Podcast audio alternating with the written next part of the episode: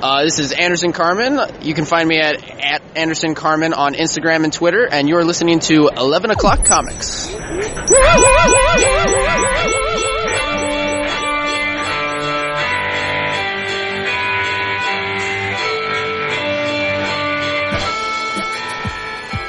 Free and clear. How is that even possible? Wait for another slurp.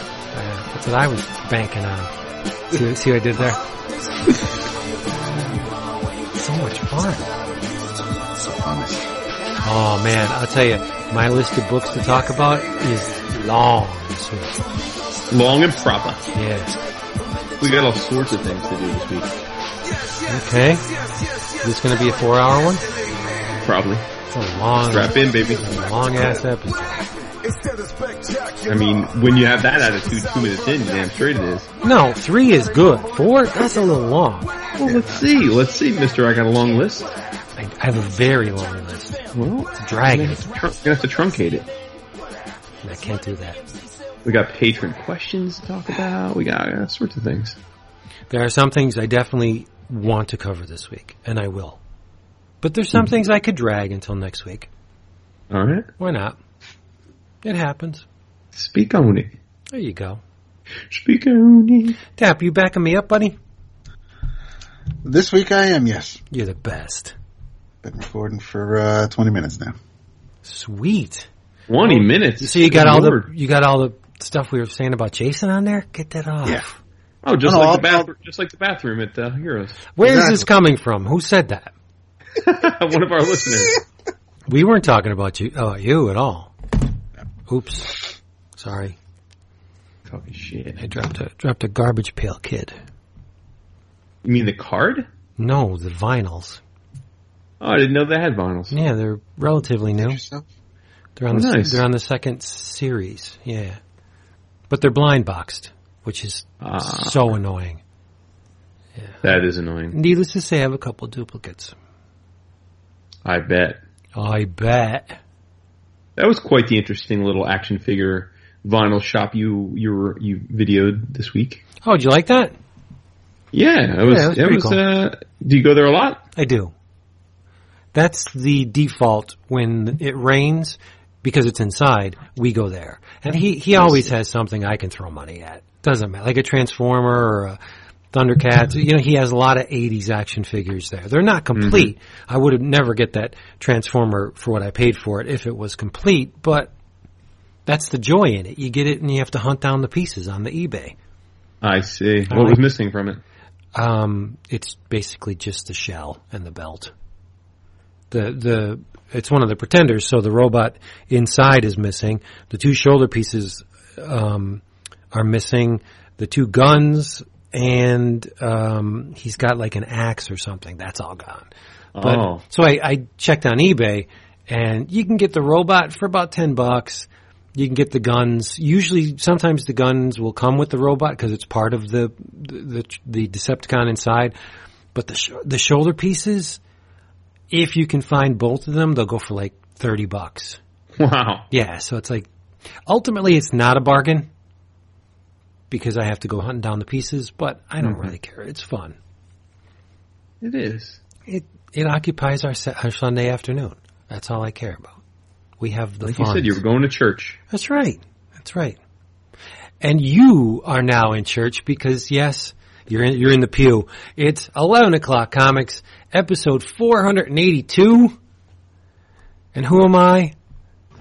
I am Vince B. Bad Cintellini. Yes, you are.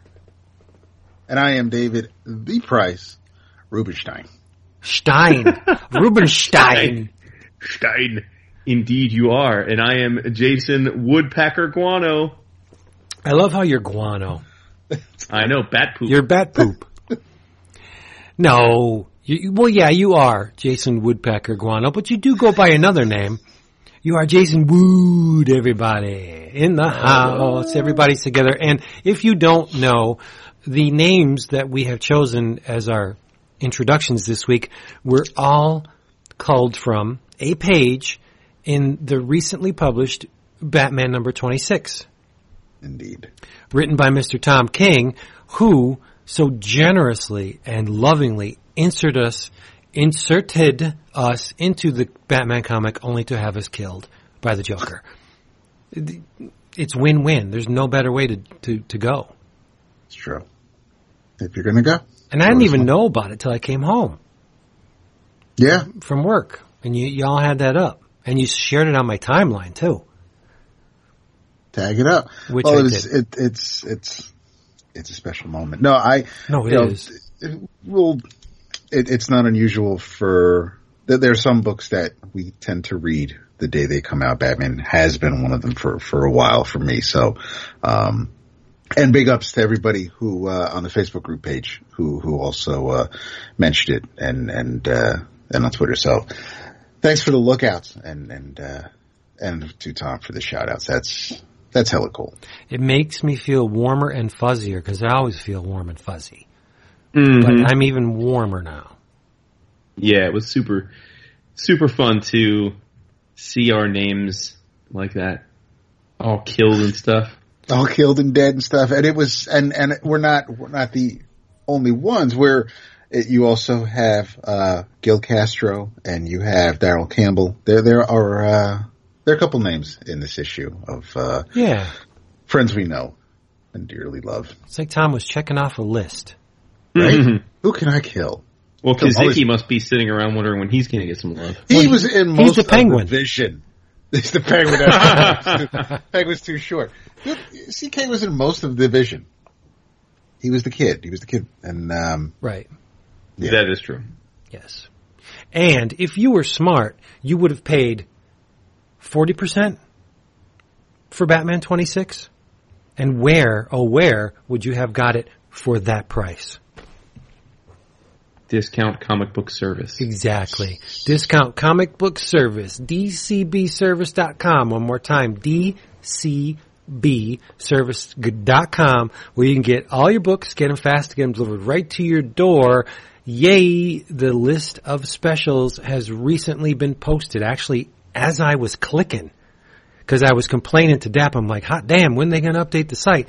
It's it's time, and I go and it wasn't updated, and then a couple seconds later, it was updated. And kablam! Kablam! So I have chosen three spotlighted specials for you. First, it seems that the image anthology is gaining traction at other publishers because Fantagraphics is now trying it themselves. This is an anthology called Now, the first issue of which, cover price nine ninety nine, you can bring home. Now remember, this is a Fantagraphics book. You can bring this home for 50% off. $4.99 for a Fantagraphics book. Unheard of. So you're saying, alright, sounds good. Who's in this thing? Well, the first issue includes new work from Eleanor Davis, Noah Van Sciver, Gabrielle Bell, Dash Shaw, Sammy Harkham, Malachi Ward, as well as international authors such as J.C. Menu, Conxita Herrero, Tommi Parrish, Tobias Schalken, and Antoine Cosse. And it has a gorgeous painted cover by Chicago artist Rebecca Morgan. Why wouldn't you order this thing? There's no reason. From Dark Horse. Predator versus Judge Dredd versus Alien, Splice and Dice trade paperback illustrated by the awesome Chris Mooneyham. Written by the equally awesome John Layman. This is a 1799 trade paperback collection culling all four issues of the miniseries. What are you going to get it for, Dap? ooh, ooh, ooh, half off. Yes, $8.99. and bringing up the rear, but not in my heart, from Valiant, it's Bloodshot Salvation number one. Jeff Lemire's writing it. Lewis LaRosa, Mico Suayan, Kenneth Rocafort's doing the covers. Three ninety nine cover price. You can has this for one dollar and ninety nine cents. DCBService.com. Do not mind late orders or order additions and you get your books all served up on a silver platter by the delivery man right at your door. They supply the delivery men with silver platters for this reason. He, they even wear little white gloves too and they're like, sir, your books are here and you're like, hot damn. Open them up. DC Open them up. DCBService.com. Love it. Yep. What are we drinking, fools? Kick us off, bruh. Diet Pepsi. Next. Like Diet Pepsi or regular Pepsi? I never drink regular Pepsi. Oh, I was gonna say you, but you didn't say Diet Pepsi. They're different drinks. I did say Diet Pepsi. He did. He, he cut out. Oh, you But he did? I cut out. I it was- drank way too Yeah, many. you're cutting out a little bit. I thought it was me though. Oh boy, I can't have that. I'm drinking. I drank way too many IPAs yesterday, so I Okay. am, I'm detoxing today with chemical-ridden Diet Pepsi. That's how my mind works. Yes. Uh, speaking of that, we should say we hope everybody had a, at least our, our U.S. compatriots had a wonderful Independence Day, And everybody else just had a great Tuesday. and our Canadian friends had a good Canada Day the other day. Uh, I am trying to keep it more real than Vince because I know how that feels when we don't. So I'm bringing the party. I have not one but two cans of Polar 100% natural seltzer, calorie free, ruby red grapefruit. What? What? Stunned. You are not right. stunned and shocked and appalled and um and and how great is it since you mentioned Canada that um our good pal Mr. Mike Ruth who is Tooth. Canadian uh his birthday was yesterday which of course was our Independence Day I, I just so happy belated birthday Mike um I am enjoying some Poland's no it's uh Gentleman's Collection Red Blend batch number 2 from uh Lindeman's Winery. Ooh, Lindemans. I like it. They're very tasty. I like it a lot. Anybody got any thank yous? Thank yous. Do I has a thank you? I don't. I don't think so. If I do, don't I haven't I do. opened anything. Um, I have two. What one of the which, Wow. hell's going What- on? what- one of which you have already seen because my um, cheese grin was uh, plastered all over the um, the Patreon when I received it, and and in the group page, it's um, our good friend Max Beckman who um, we uh, said hello to when we saw Tony last year at New York Comic Con. Um, from uh, cheapgraphicnovels.com, he was extremely kind enough to send me the um, the store um, the promo poster for Mage the Hero Denied. Um, completely surprised, totally out of the blue. I, I, I love it. I need to find a place where I can put it. Um, thank you for that, Max. Today I come home and there is a package of one, two, three, four, five, six, seven, seven, seven comics, um, which of course Vince will love because it's paper.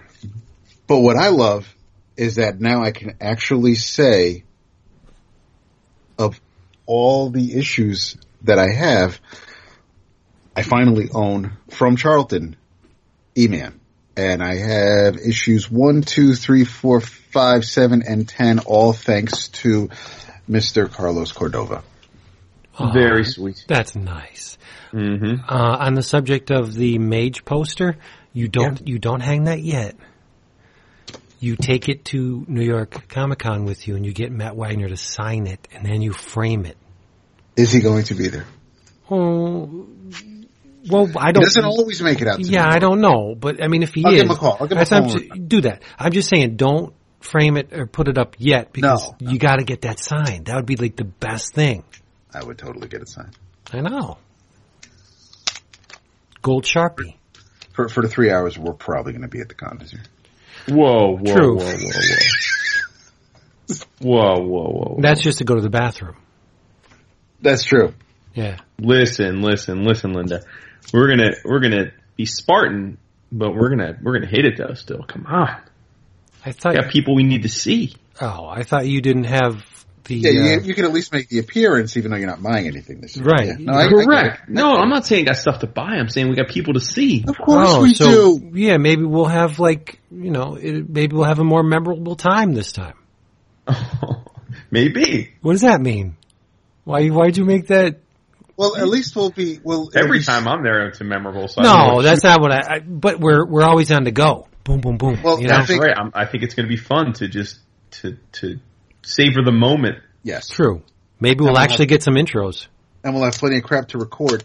But I think it'll be a little less stressful because we won't. Um, there probably won't be a portfolio to go looking for. What are you doing with the tape? I'm putting the issue back in. Uh, there there probably won't be. There may be some jam pieces, but Right, but that's we'll see. I mean, if I have mine, Format. we'll, we'll figure it out. It- We'll figure it out, That's though. neither here nor there. Right. who knows? Maybe I just go cold turkey and get zero pieces at New York Comic Con. Yeah, like that's gonna happen. Listen, You're gonna look like uh, Elwood Blues Uh, with the briefcase. Shit. hmm Vince, Hi. do you or have you been a HeroClix player in the past? Yes. Were you a major HeroClix player? Now, what does that mean? Going to tournaments? I mean, were you? Well, or yeah, did you buy a lot of stuff? Yes. Were you? Yes. Okay, but you're no longer. no, because When did you quit it? oh boy, um, when they changed the rules for flyers and taxiing, that's when I quit. Because my entire strategy was built around flying badass pieces in with either Hawkman or, uh, you know, using a flyer to taxi in a, a bitch of a piece and then moving that piece even closer into the enemy territory. And usually the ones that um, I would taxi could all, could move and attack in the same turn.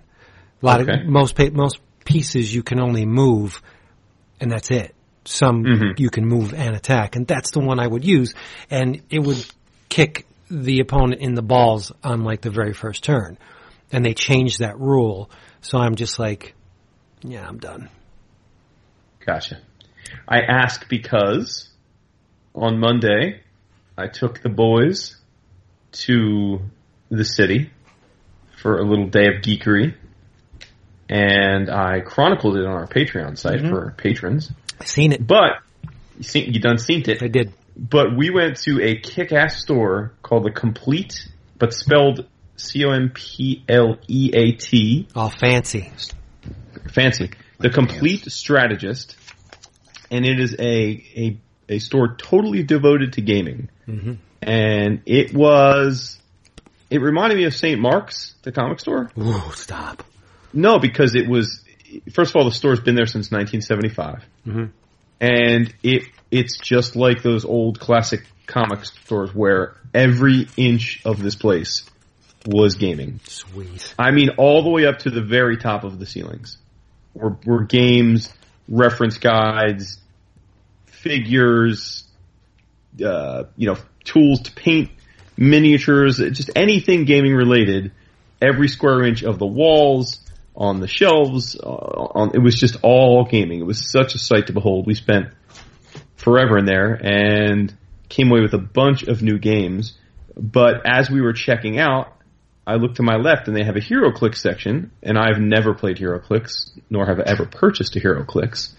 And lo and behold, there is a six pack called HeroClix Fast Forces Uncanny X Force. And I look and it's six HeroClix figures featuring, wait for it, Uncanny X Force Black and Gray Wolverine, Deadpool, Cable, Stop. Sorry. Why can it be like that? was that? Psylocke, Fantomex, and Domino. wow. I mean, is that not a set tailor made to lure me into the world of HeroClix? Did you actually buy it? Yeah, I bought it. I'm holding Wow. it right now. Sweet. So I'm not going to play it. I'm just going to leave it in its in its, in its packaging. But it's pretty neat. I have to say that the the sculpts and the paint jobs are not exactly world no, class. no, but they're a hell of a lot better than they used to be. are they? Yeah, they're pretty pitiful. The first couple sets are nasty. Okay. Yeah. But yeah, I mean, I I just I couldn't believe it. I couldn't believe my eyes when I saw all those characters in one box. So I used to play Mech Warrior too, which is also from WizKids, and they changed the Mhm. rules the rules on me there too. It, Oh, yeah? it- when you inve- in- invest thousands of dollars in a game, yeah, a- and you build up a strategy with certain pieces, and then they just pull the rug out under you and just change Mm-hmm. the rules, it kind of sours your opinion of the game. for sure. Yeah. and the uh, gentleman who was working at the counter um, was very helpful. Which uh, it, it, this thing was such an analog to a, a comic book store only for gaming that um, I could have easily seen the two gentlemen working there as being the stereotypical LCS guys who are um, not necessarily all that friendly or particularly um, helpful to newbies. Right? Mhm. We, hear, we hear that complaint a lot on the comic side. But to his credit, he was awesome. He uh, we brought a bunch of games up to um, you know to buy that we knew we wanted, but then uh, I just for the hell of it asked him, hey, you know, if you could if you could recommend one game, what would it be? And he asked us a few questions, like he asked the boys, you know, what what, what are their favorite games, that sort of thing, and then he recommended a game to us, and uh, and uh, he was very helpful. And then they had a huge Warhammer section, which the boys thought was really cool because they're very cool looking miniatures. They sure are. So I asked him what he thought of Warhammer because Colin didn't know how to. He wanted to know how to play it, and uh, the guy was pretty funny. He said in the most diplomatic way he could because I, I guess they probably sell a lot of Warhammer stuff, but he said essentially that he doesn't play Warhammer because you have to spend a tremendous amount of money on the things, and he said the thing about Warhammer is you spend a lot of time researching the game. You spend a lot of time saving up money to buy the pieces for the game. You spend a lot of time making the pieces for the game. You spend a lot of time setting up the game, and then you play the game for 15 minutes. Yep. So he said it's uh, and and really for him, he said it was the issue of at some point he realized that he could either spend money to play Warhammer or he could spend the same amount of money to play every other game he ever wanted to play. Yeah, it's So- true. It's very true. hmm But they're hella cool pieces, I must They, say. they definitely are. Yeah, Especially if you play Chaos. I don't know what that means, but cool. Well, different faction. Yeah. Uh, I have a counter story. Can I tell it while we're on the subject Please. of? See, my, I have a story that is the inverse of yours in almost every way. Huh. Okay. Um, I'm driving through Scranton, and there is a hobby store called the Main Hobby Center, and used to frequent it very much when I was a kid. Every Saturday I would be there, um, but unfortunately I haven't been. To, I haven't set foot in the store in over 20 years. Wow. So I'm driving by and I notice that they have a rat fink in the window. Now I almost got whiplash because I, I, I, was driving, but I'm like, holy shit, there's a rat fink in the window. I gotta stop. I gotta see it. Walk up to it. It's a rat fink and I go in. There's an old man at the counter. He's doing something with a little train, piece of train or whatever it is. And I said, is that rat fink in the window for sale? And he's like, he's like, nope, that's sold. and I spend the rest of my time in that store, 25 minutes just looking around. That proprietor or employee, which he, whichever he was, did not say another word to me. Unreal. And I'm, I'm Is that look- why you stopped going there in the first place? I can't remember. It's been so long. Oh, okay. But I'm looking around and I know prices. So I'm looking at some of these, these, these models, model cars, and they're about eight to ten dollars more than what I could get them for online. And I'm thinking, there's a reason why some of these mom and pops, I mean, yes, the internet has impacted every business unequivocally, right? But Sure. there's a there's there's another component to why some of these stores don't do well, and I just witnessed it. Absolutely. He did not Absolutely. say, "Oh, are you local? Are you from the area? Welcome to like blah blah blah," or "That's sold, yeah, but we have this," or "I can try and get you one," or Right, right, Here, "Here's exactly. the story about that." Nothing, not another word out of this guy's mouth. And I, Incredible. I'm looking around. I said to Mia, "We're out of here. Let's go." I don't expect the reach around when I walk into a store, but at least Sure. be personable or like, hello, not even ha- have a nice day or, or how you doing? Nothing. It was crazy. Like I said, the exact opposite of what you experienced in the, com- with the complete gamer. That's a bummer, man. It is. I'm not, hey, I kept my money, so I didn't really care, but well, we definitely need to hit this store when we're all in New York for the con we will. On Saturday. It's it's a great place. You guys will love it. It's it's got so much character.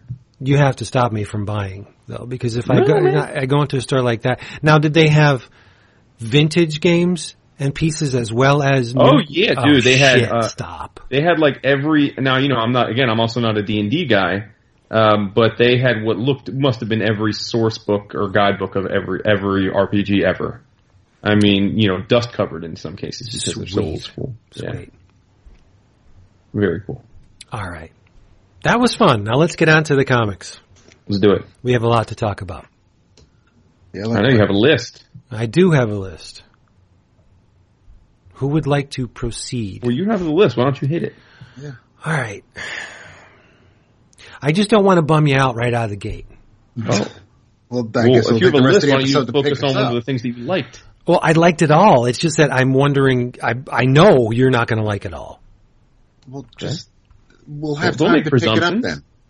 Okay, I'll talk about something that I know you will like, and then I'll get to the other stuff later. So Okay, end on counter. Okay. I'm going to do the shadow last. Okay, um, this is a hardcover graphic novel published by First Second. It was written by Scott Westerfeld, illustrated by Alex Puvilland, and colors by Hilary Sycamore. I told you to order this. It was one of my DCBS spotlight specials for the month. It is called The Spill Zone. Did you get this, Jason? No. It's amazing. Here's the rub. There's a town in which something very disturbing happened. An accident. But you don't know if it's nuclear or biological or um, combination of the two or if it's a foreign power. The source of the calamity is, co- is a complete mystery. But needless to say, something happened in this town. And so the, the town is sequestered. There's a um, perimeter built all around the town that has armed guards. Nobody gets in, nobody gets out, or nothing gets out. Um, in this scenario, you have a young woman named Addison Merritt, and uh, she is a photographer Mm-hmm. uh, and is in care of her 12 year old sixth sister, Lexa. Now, Lexa was unfortunate enough to have been caught in the city when the calamity struck. And she has experienced, she was, she was lucky enough to get out alive and in one piece. Um, but she has, um, problems. Let's just say she doesn't speak very much.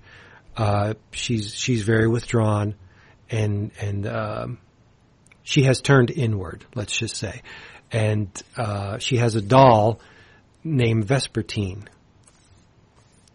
with uh, whom she confides. This is where it gets weird.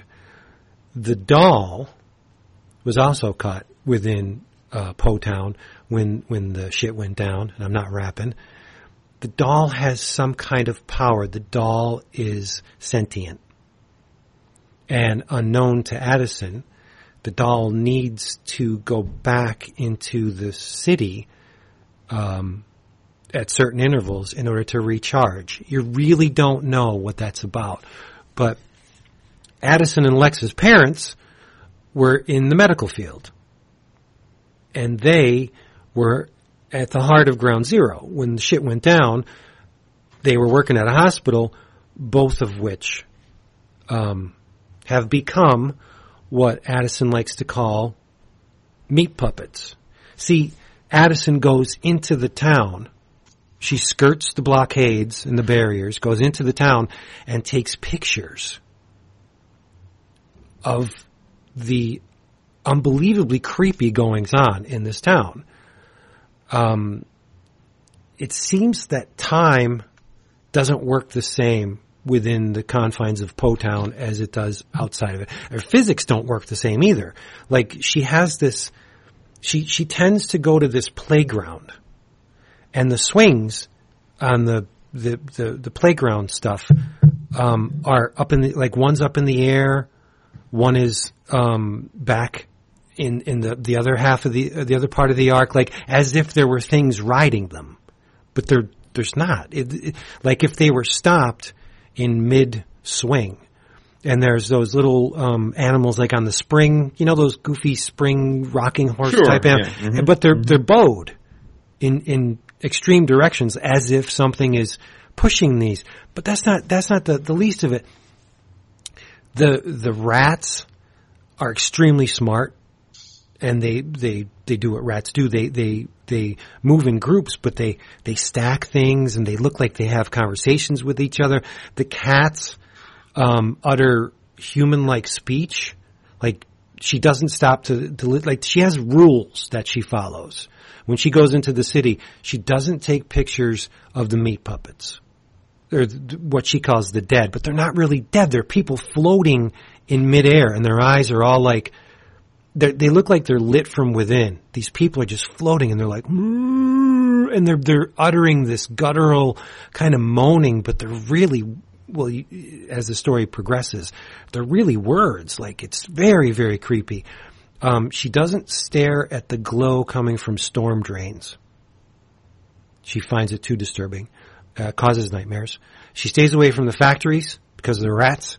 She doesn't listen to the cats too closely because, again, it's it's too disturbing to think about, and there there are pieces of of human speech in in the cat's moanings, and um, the the the zone likes to play with things.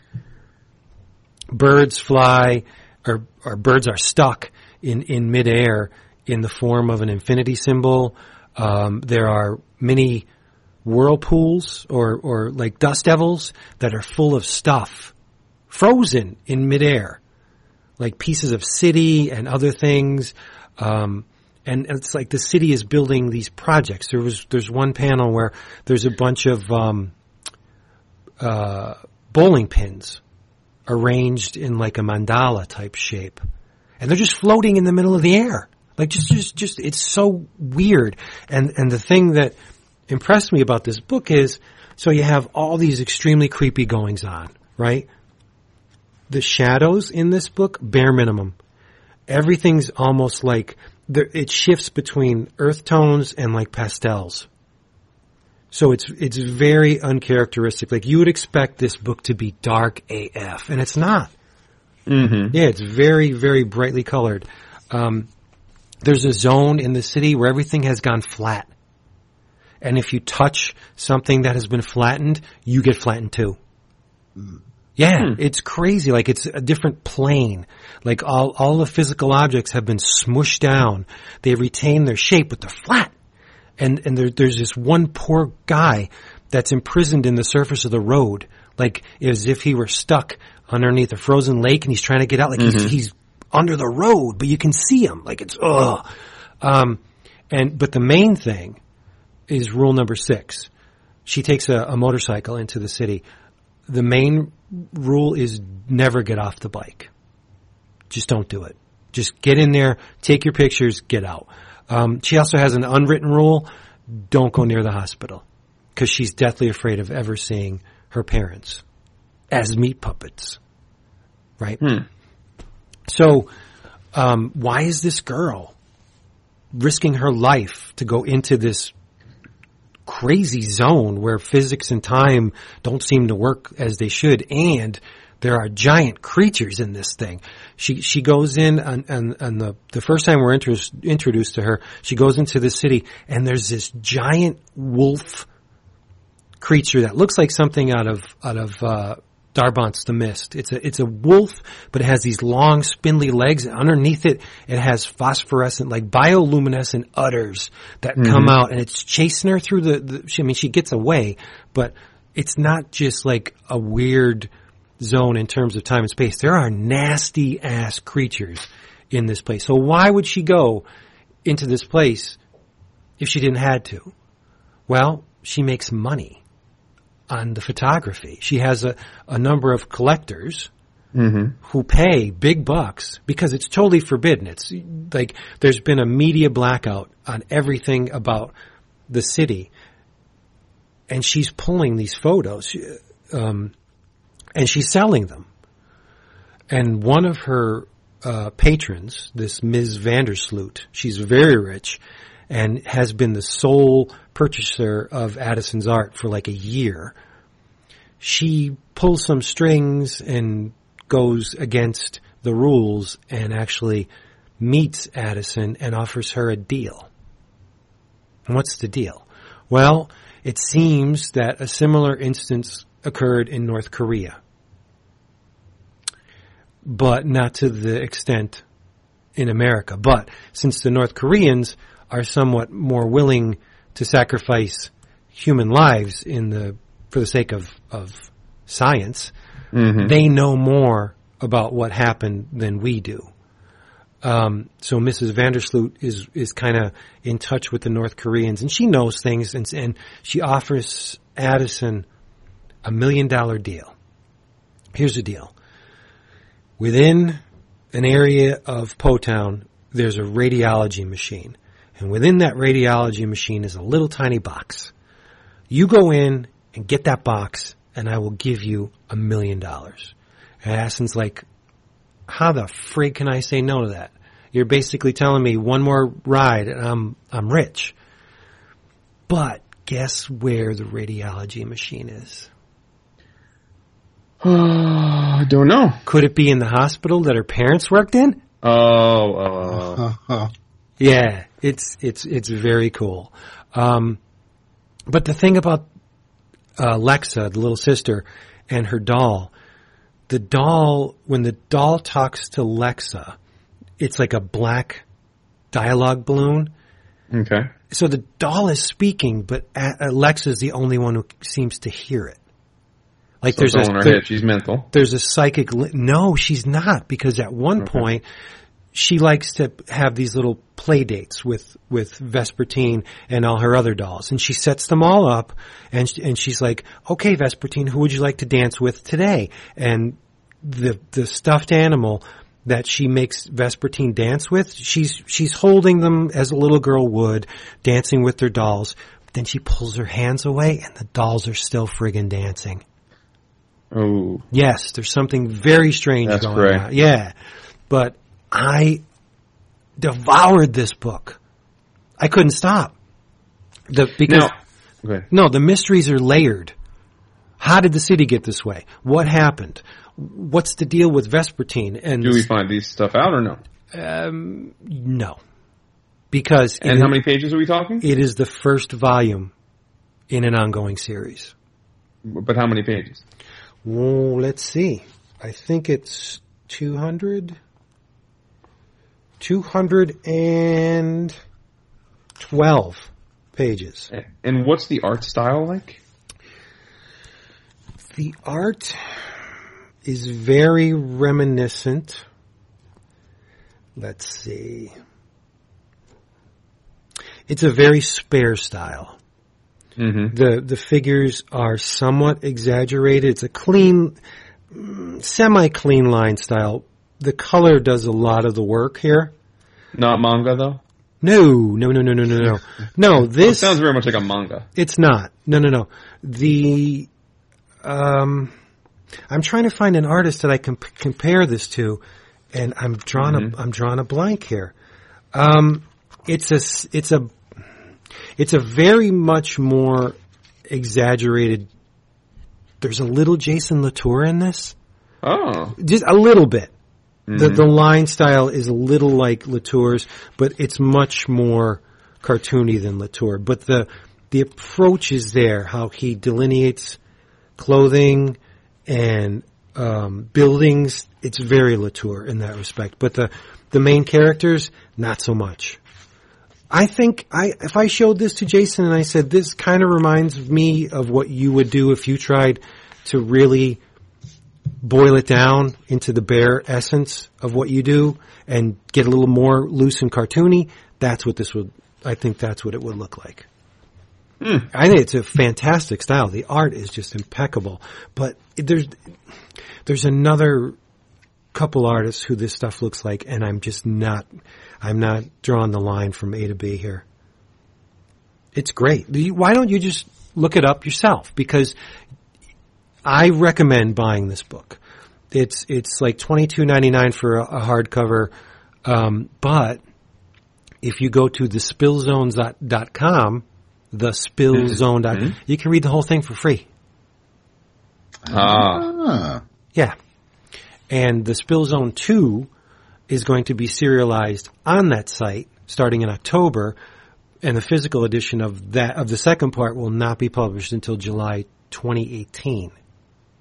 So, if you read it, see, it makes me think that the, the, the accident was nuclear because when you take off the dust jacket, the useless dust jacket, um, there's an icon in the middle of the front cover of a three mile island type nuclear um, silo, and there's the birds in the infinity shape over it.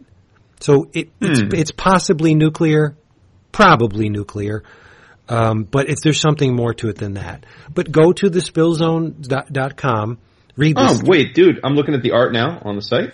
yeah, Dude, I think it's got some Rugg, some Jim Rugg. a little bit, a little bit. I'm looking. It, the, the page I'm looking at is a, I guess a husband and a wife or something arguing with a little girl, and the little girl was a spitting image of, uh, of of the way that uh, I think Rugg draws uh, Street Angel. Yeah, there's a little right, but I mean, reduced Rugg, not not super illustrative Rugg. Oh, but then this next, uh, a couple pages later, when there's like psychedelic little like stuffed beings like dancing, that's crazy. That's what I'm saying. Good cartooning, it, man. It's, it's a it's a crazy ass book. It's, Yeah, wow. uh, and I I'm, don't know about this doll though. This doll freaks me out. Right? Little- it looks, she looks like a little Raggedy Ann So like Raggedy, I was just about to say Raggedy Ann with butt Chucky. with button eyes, and she she doesn't really. Oh, this is nice art, buddy. See, I know she doesn't really like um, Addison. She she claims that you know she's not a fit surrogate mother, and um, she she just she may be maybe Lex's subconscious. I don't know. We don't know. Nobody knows, but I want to know. And I'm Mm, not. this I'm is beautiful. I'm really There's not some, one There's for some Andrew. MacLean up in here. Yes, yeah. yes, there is some Andrew MacLean. in Ooh, there. it's nice. But I see Oh, that's the really thing. nice. I don't want. I'm I'm trying not to get in the habit of comparing art. Like we look know, at this and and we say, all right, this looks like a little bit of Andrew MacLean, a little bit of Jason Latour. The line is very emotive. Um, it's loose. It's not. The, the figures are there's very little realism in here. It's all it's all um, boiled down to the barest essence of what the human form looks like. Which is why I, I, I see the MacLean. I mean, that's MacLean's style. Yes. And it- I- I just think I, I know I know this is a new attempt for you, and I, I totally get it because I, I know you don't want to marginalize. Um, I don't or uh, what was the you used the term the other day with us? I'm stratify. Stratify. I don't Right. like stratifying art. It's So I let's talk think- on I that for a just think second, it's though, wrong. because there's a functional reason why stratifying art is is is commonplace on shows, including ours, which is that we are a audio, we are an audible, we are an audio po- uh, show right. talking about a visual medium. Sure. and the short, the, it's a natural shortcut to try and help fill the mental picture of our listeners who haven't seen this. Exactly. The words mm-hmm. we say have to trigger mental images. I, Right. I get that. But Okay. when you talk high art, outsider art, street art, underground art, low art, so on and so on and so on, what's the common denominator? Right? It's all art. But, mm-hmm. but when we classify this stuff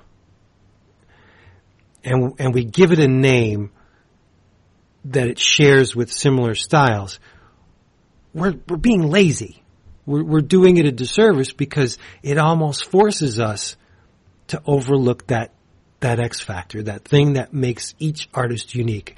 So you say, "Oh, this Peter Kuper, man, he's great. He he he looks he looks like a German expressionist." But he's yeah, there's some some German expressionism in Peter Kuper's style, but he also uses stencils and spatter and and it's not the German expressionist stuff that makes Peter Kuper unique. It's the it's the other stuff that we may be overlooking because we're calling him a German expressionist. You know, or or you say somebody's a, an abstract expressionist. Okay, that's great, but he also does this whenever he paints a sky that is totally unique and nobody, you know, nobody else is doing it. That's what we should be focusing, not the fact that he's lumped in with this gigantic group of people known as abstract expressionists. It just makes us lazy. I, think we should. That's one of our goals, right?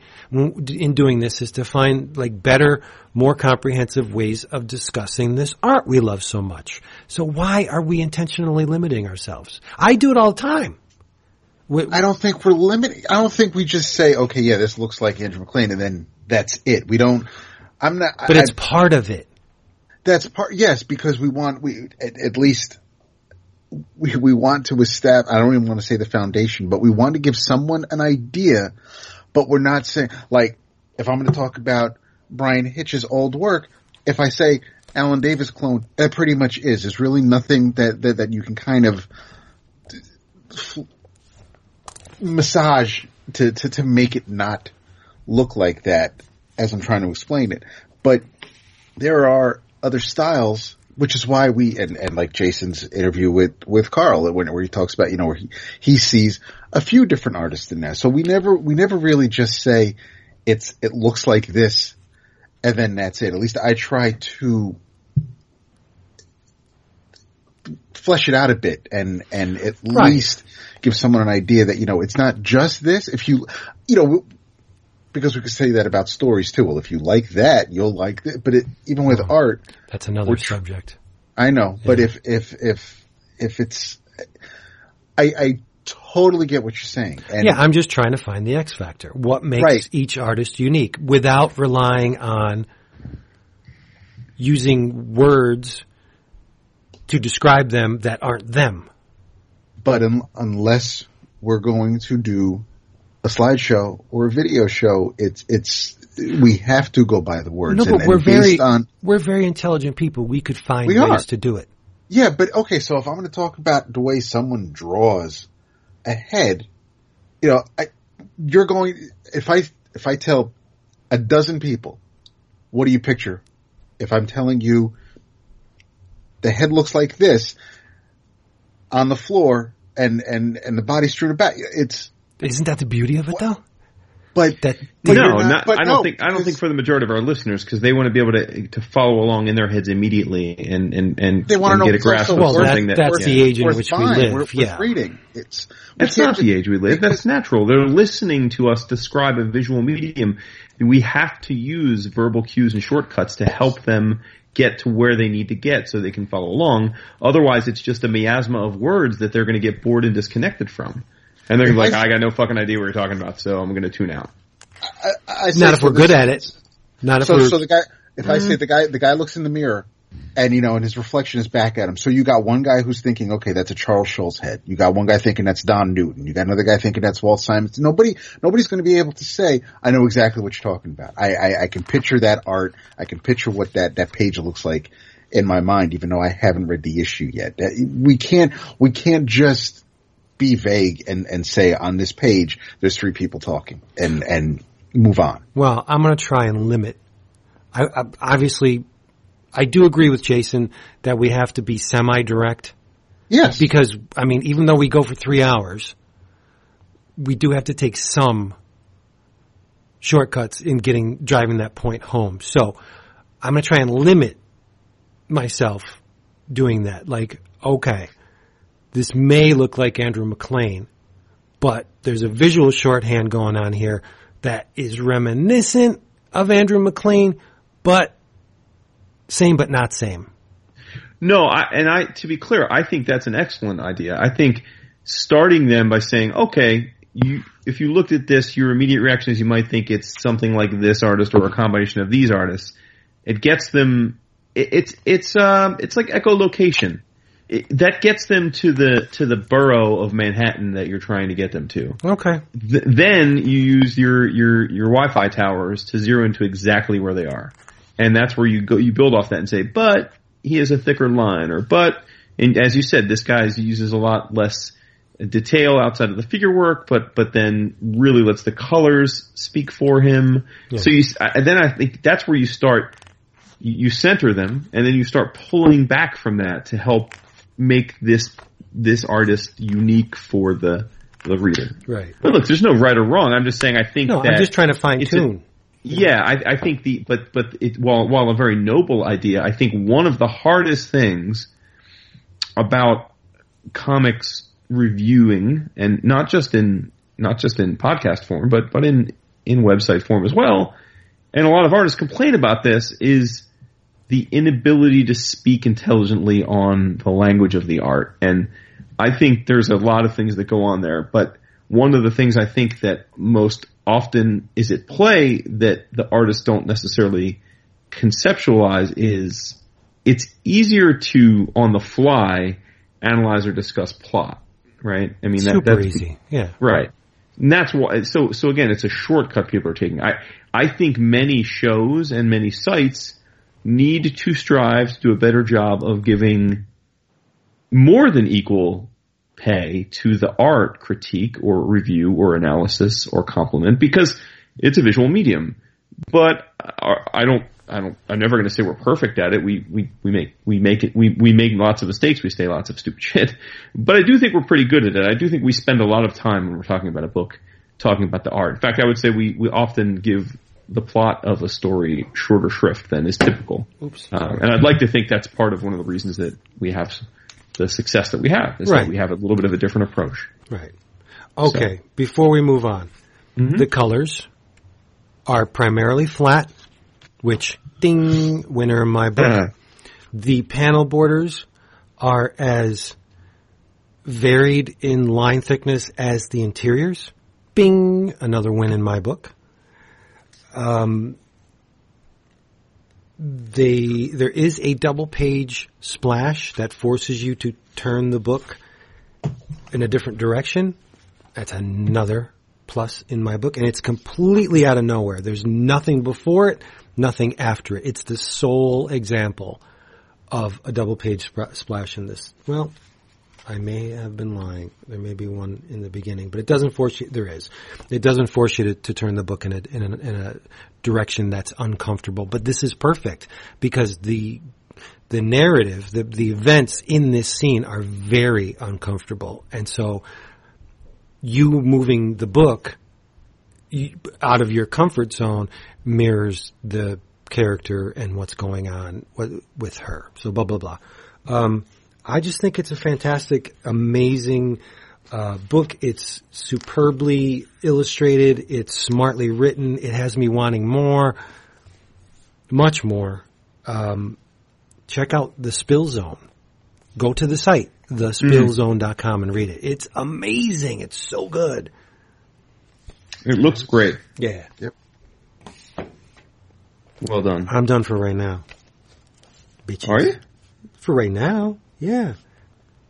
Craig Yoe is a dirty man, by the way. He so is. He really is. You see that Velma picture? Yes. It's, it's Yes. a fantastic picture. Yeah, I love that. He, he Oh. just doesn't care. He doesn't really care. doesn't. No. Well, you wear your hair like that, you just can't care. Oh my goodness. Oh my goodness. He's my he's my blood brother. Uh, I know we already mentioned Batman 26 because we're mentioned in it, and that's super Yes. cool. But, and there's got to be some subset of our listeners who feel like we're, we've, become, we've become the Tom King show. But I have to say, When you're that good. he continues to impress. There is a part, a moment in this issue where you've got a stat panel of of a house, a McMansion, and as far as I can tell, it is a stat panel. It's it's, it's just the it's the mansion three times in three panels on the bottom of the page, and Joker is going in there and or is it Joker or Riddler? I, don't- I forget if it's which is which. It's who's ever's kill, killing it, but it says that there's a, a a couple and then they have three kids, and on the one panel we see we see Blam Blam, and then the next balloon says and they have three kids, and then you see, then you see the the sound effect Blam Blam Blam, and I think that is masterful. I think that's Yeah. so wonderfully done. Uh, I, I I presume the credit is is to Tom in that he writes full scripts and specifically called that out. But but if not, if it's just if it's just Janín's um, riffing off of Tom's anecdote of, of, of two people having three kids getting killed, then credit to him or, or credit to them both if it's collaborative, whatever it may be. I, it's brilliant, brilliant storytelling that is one of those little tiny moments that reminds you of the kinds of things you can do in a comic that you can't do in any other medium. Yep. Because it's the combination of seeing those words and then your eyes going to the panel next to it and seeing those sound effects that makes this happen. Yes. I, I think even if you if even if there was a a film or a TV show you were watching with a narrator saying those words, it would be cool as well, but it still to me wouldn't have had the impact Yeah. of so perfectly structured in that way to convey that point. Mhm. Uh, again, it's a little thing, but I just, I, I just, I saw that and I said, man, this, this guy is just, whew, that, that is special stuff. I also don't mind the duplicated panel in this instance because it works. Well, that, Yeah. right, right. Normally And- we'd be, we'd be all over stat panels as being lazy, but Yeah. in this case it was by design. It's a, uh, and it's unusual for a Batman book because it's a beautiful, clear, nice blue sky day. Right. And it's, it's, it, it's a very colorful page and there's a lot of colorful pages in this, especially when Riddler and Ivy are, are talking and walking. Um, Dude, that Ivy cover. yeah, that, that, that Middleton cover is, My God. is pretty damn slamming. Um, I love the, uh, if you want to call it a little bit of a lighter moment compared to Jason's example was the, um, the, the reference to the Tim Burton Batman movie when, um, Riddler's being operated on. Um, there were a lot of cool little I mean, I enjoyed the first issue setting up the, uh, this, this story, but, um, this was, this, this hit some pretty good notes for me. I, I, uh, I enjoyed it a, a lot.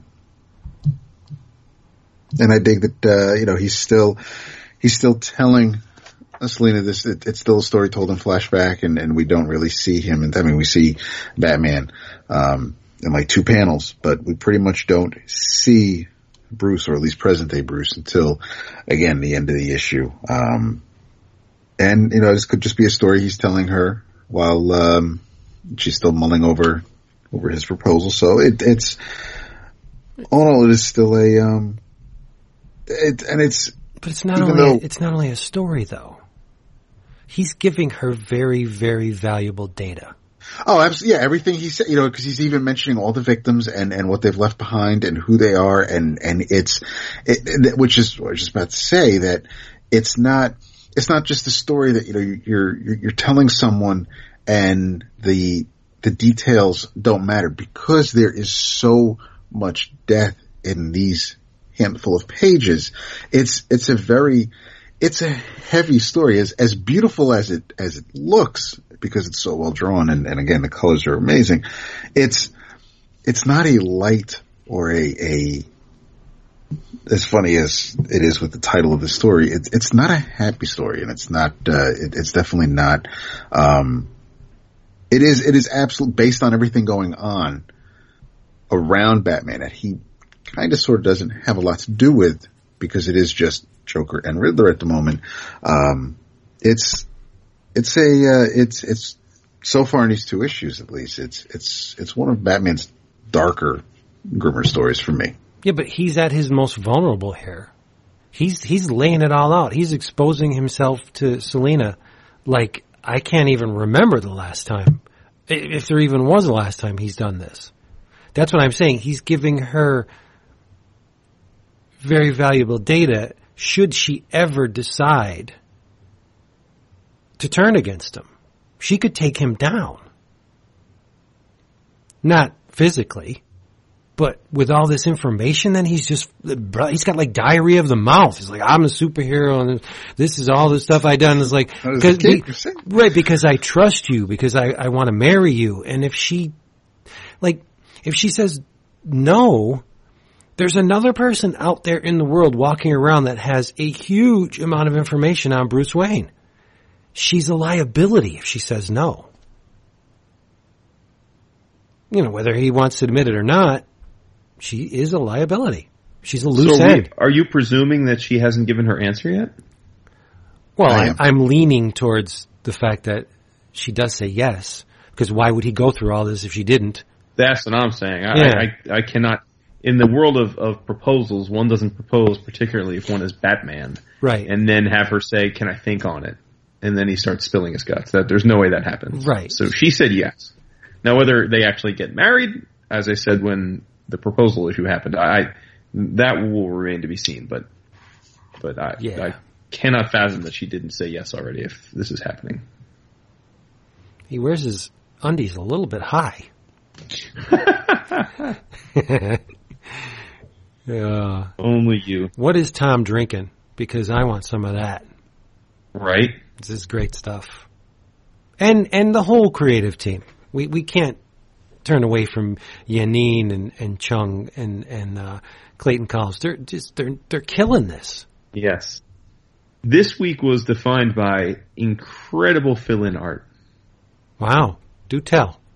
Dap, did you read All New Guardians of the Galaxy number four? Uh, number four, yes. I must admit, because while I do peruse previews, I don't make a habit of reading the solicits for books I already know I'm going to order. So I did not read the solicit or do not remember reading the solicit for All New Guardians of the Galaxy number four. So it was with complete gleeful surprise that when I opened up the pages of said book, I saw that it had a guest artist by the name of Chris Samnee Wow. On Guardians? on Guardians. That's cray. Oh, did you do, know that he Do you was mean on the number book? five? Oh, do I mean number five? I must be I number five. I didn't, because number three was Frazer Irving, and then and then Aaron came back with number four. Oh, I I, mean did number read. five. I didn't read number five yet, but that is awesome. Did you not know he was the guest? I did not. Damn, I'm sorry. It's all good. Shit. See what your boo See, this is where this is where my own note taking hurts me because in our note our Slack channel we both have that we read up to four and I didn't change it to five. Damn. Oh, It's all good. Don't worry about it. Anyway, I'm not going to get into what happens, but it is a one shot. It's a standalone issue. Okay, Go ahead. I, I'm wondering because the the first standalone issue or one shot, if you, the, the first fill in by Frazer focused on Gamora, and by the cover of this one, I have a feeling that this is on Star Lord. Um, I, it very similar to, I guess, maybe sort of kind of what um, is being done with Seven to Eternity. If Aaron, for for instance, Aaron Kuder is drawing is is the main series artist, if you want to call him that, then that th- th- then when we need when he needs to, to take a breather, if we get somebody else in, then they just do a spotlight on a member of the team, which I'm cool with because it's not Right. it's not like it broke up the story and you're, and you're telling the same continuing part with a different look. But I, I but so um, I, I like that it's uh, and oh man, to see his Star Lord, yeah, that's going to be slamming. Now to keep it real, keep it 100, I'm not generally keen on the idea of the quote unquote regular artist needing a fill in for two of the first five issues. But I'm sure there are extenuating circumstances, and as you said, both of these issues are one shots that are more look back character pieces than um, than key pieces of the first arc. So it's all good. And and look, the other complaint I have, and it's an, a, very specific wood wood related issue, which is that uh, Samnee's art on Guardians is a dream come true. Uh, but because it is a Star Lord focused book, we don't get him drawing most of the team. Mm. And at first, I was feeling some kind of way about that because I felt like I thought I, I, I was getting greedy. But then I realized Samnee doesn't sell his pages anyway, so Yeah, I mean, no doesn't loss. really matter? It's- right? It's It's all I would right. still like to see him draw the Guardians in totality, so maybe we will see that. But uh, but yeah, so a nice little surprise, and that's what I was alluding to the fact that uh, two of the, the the most visually stunning books of the week for me were that fill in, and then as you just mentioned, Mr. James Harren taking over for two issues on Seven to Eternity, starting with number seven. I can't wait to read this. Oh, you didn't read it yet? Read it. God damn it, bruh! Love like it. Kanye right now. Speaking on of the that Slack meme. channel, I mean, no one knows reading, That's why we do our list, right? He just doesn't check them out. Jesus. He's a maverick. I thought you were going to get on that. That's that's fine. Found time to read Skull Island though. Should, uh, dude, that that's two weeks old. So old. But we all did read the same thing for this week, didn't we? I don't know. Blo- yes, we did. Uh, Blood Brothers. Oh yes, we did. Would you want to speak on that? Speak on it. You speak on it. I already talked. Um, I don't know that I can speak on it right now. It's been a while since I read it. I I'm not, I don't remember much about it. Oh my. Okay. Well, no, I do. I rem- okay. I re- I'm there. It, it, so I, it, I remember that it's a story of two. br- Well, first of all, it's written by Fabian Rangel, Jr. Um, the artist name. Do you have it handy? I don't have it handy. Javier, Javier, Caba. Go ahead. Javier Caba. Martin. Caba. Okay. Uh, it is a story of two brothers, one of which is a luchador, uh, a big old luchador, the other of which is not. Uh, it is a comedy, which, or an action comedy, I guess, but, but comedic. Um, and I, I, I didn't realize how much of Rangel's work has comedic overtones until I Hell did yeah. the deep dive the last few weeks Yeah, yeah. um, definitely a part of his oeuvre or whatever you may call it. Um, but uh, I don't know. Why don't you speak on it? Because I, I can't. I, again, I don't. Rem- I honestly don't remember much of what happened. Okay. Uh, Jason had part of it right. There, there are two brothers, uh, Diego and Gabriel. Gabriel is the luchador. Uh, Diego is a veteran from some war in which he was scarred. And, uh, he, he was in proximity of some kind of a weapon that allows him to see what I'm guessing is the spirit world. Yeah. That'd be my guess. Yes. Um, meanwhile, an Aztec skull is stolen from a museum. And this is a skull in which everyone associated with the skull's procurement died under mysterious circumstances. And, and a, a photo is shown. And in the photo, much to uh, Diego and Gabriel's dismay, is their father, Ramon.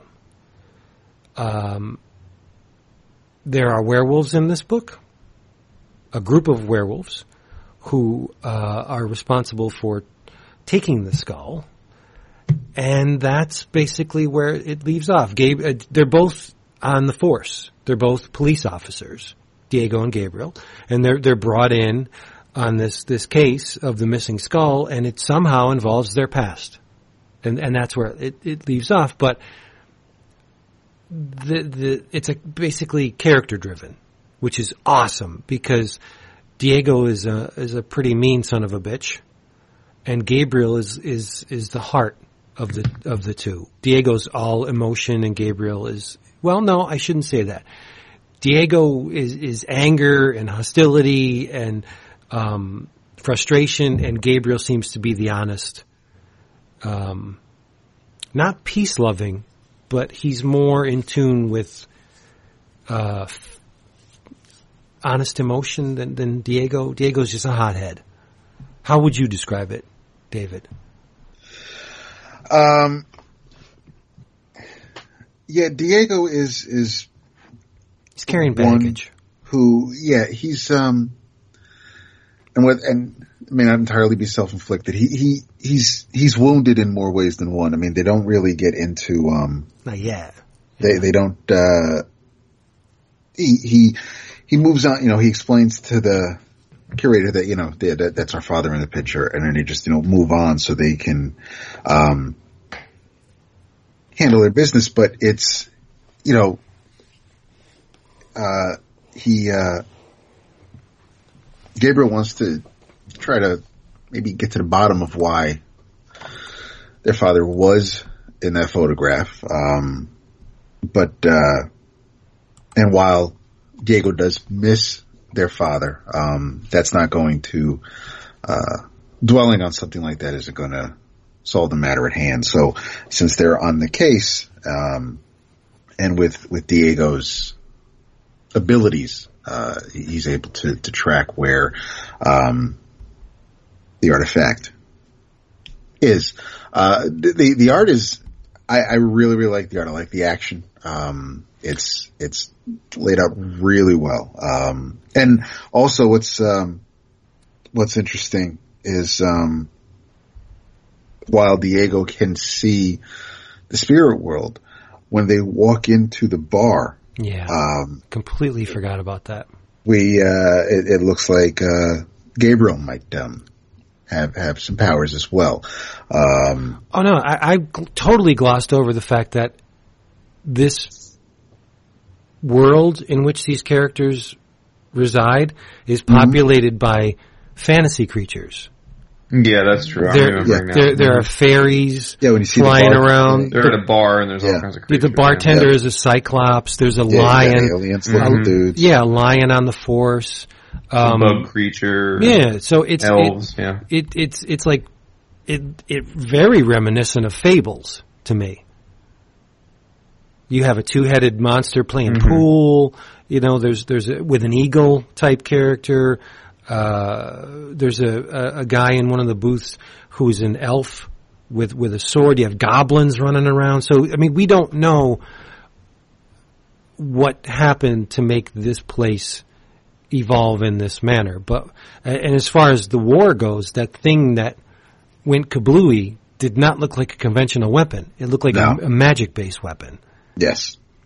It's again more mysteries, but I it's it's another one of those. but not aggravating. It's No, not at all. No, it's all, not. It, it's it all it all completely works. Um, I mean, Yeah. even even with the luchador, just you know, walking around in his cape on, and it, it, it's no, it's not any more out of place than you know the the Zootopia like police force they Right, right. on. Now I was going to say he looks more normal than everything else around him. It's Yeah. just a, just a dude in a in a colorful costume where you got like vampire type creatures running around and and well werewolves and it's it's neat. It's very strange, but but also very cool. I, I, I like the relationship between the brothers. I, I like a lot. I I like everything about this book. Yeah, me too. Me too. It's it's the the illustration style is somewhat lighthearted. Yep. um, tad on the cartoony side, beautiful line work. I mean, it, the thicks and thins abound. So it the the line is very alive, which I love. Uh, it it feels like a Dark Horse book to me. Even though it? even though it was published by Dynamite, this would be very much at home at Dark Horse. Dark Horse, I think. hmm Yeah. And then something else about the skull too. The skull, is, like I said, it's an Aztec skull, but it's the skull of someone who tried to take over the empire and was killed. And before he was killed, he leveled a curse on the people. So there's some bad mojo going on with this skull. Some Mojo Jojo. Yeah. No, it's, it's just cool. Uh, You know, And- luchadors are in vogue now. They have been For sure. for the better part of a decade uh, or more, but this doesn't feel like he was inserted just to, you know, check something off the list. Okay, luchadors are popular. Let's stick a luchador in there. It feels right, What's um, plausible. something else that that feels right outside of the museum? There's a dinosaur, which you know you would expect to see, uh, a statue of of a dinosaur, but to the right of the entrance is a full size monstrous statue of, of a dragon because again that's just the kind of thing that would exist in this world and it's Right. uh, it, it, it really is it's um it's a lot of fun completely um I completely missed this when it when it was solicited so um big ups to you both for mentioning it That's what we do. it is That's what how we do. Yep. I will quickly say that I, I did read Space Riders, uh, the first trade. So good, right? Yes, yes. You, you, you sung its praises when it was first coming out. Uh, so kudos to you, but also by Fabian with art by his buddy Alexis Ziritt. And it, it, is, it is just a psyched, a psychedelic bananas ride, right? I mean, the, the, the, you know what this felt like to me? This felt like one of those crazy, day glow black felt posters you'd buy at the mall in the 80s come to life. As if like you started tripping Yep. and you were looking at one of those and then all of a sudden you were sucked into a world that was colored and animated to look just like that. And it was a space adventure. I think Like- Alexis would hug you for saying that. Well, there you go. that, that's what he's going for. Perfect. Um, but just a, a, blast. There's a, a sequel coming going out right right now, Yep. um, which I am going to. This is all by Black Mask, by the way, but I'm going to wait for that that uh, that trade as well. But that is called Space Riders Galaxy of Brutality. Um, but uh, yeah, I mean, you, you were right. It, it- this is this is craziness. It's uh, it's an homage to Kirby. It's it's it's it's an homage to Nexus. Uh, there, there's just crazy stuff. It's uh, Captain Peligro, which is Spanish for for dangerous, uh, and he is uh, early in the in the series. He is essentially a forced uh, as a forced hiatus, and I think it's been about two years, and then he's called back to duty. So he gets his crew back together, and they fly around in a spaceship that's this giant fluorescent skull, and they come up against all kinds of different, uh, you know, space scum, um, and it's just good old fashioned, you know, id comic. It's it's you know it's it, it is what it is, which is just just just a uh, like a. I mean, he, it's no surprise. that Rangel is in the same posse and artistic collective as. I mean, he and Alexis and a lot of those out of step art guys, right? He and MacLean and and and Ben Marra, they're they're all boys. Aaron, Aaron Conley, um, you know, they are holding down the true alt comic scene right now. I would say, you know, they're one of the crews. They're holding that down, making their own comics in their own way with their own visual language that is, uh, by design distinct. You know, it, it's it's done because it pleases them, and it's not necessarily the most commercial, um, but because of that, I think it's of a very high quality. Uh, and then they all have very different approaches to the way they, they tell stories, but I don't think it's a surprise that they're all boys and travel together to cons and hang out together, and many of them are part of the same art collective called Out of Step. And um, it's just it was great stuff. It's four issues. Uh, it's a it's a you know a hundred I think a like a hundred and thirty forty page trade. Um, but uh, it's just it's it's just nonstop balls to the wall fun from first page to last. Yep. You get the hardcover? No, I got the soft cover. Okay. Um, I didn't even know there was a hardcover to be honest. Yeah, there's one. I know. I ordered the I- soft cover I- from Amazon. I don't have the hardcover. I Well, we, we might have to uh, resolve that when when we next we see Fabian. Sure. I like the way you think. Yeah. I do too. Mm-hmm. So you didn't read Extremity number five either, then, Dad? Uh, five, no. Whiff, Shit whiff, got very and real this whiff. issue. Shit got very real this issue. It's Really? like nobody's nobody's reading the Slack channel. That's cool. No, I I, see always it all. read it. I see it all. I, I see it. I see it. I don't. I don't know if that's true, Vince. What do you mean? I always read it.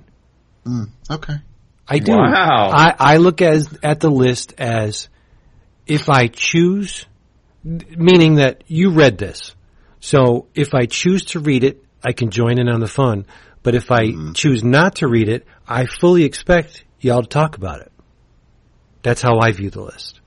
Uh, okay. I I view the list just as that. Yes, there are times where I'll have read things that I've read, and then I'll look at the list to see what else.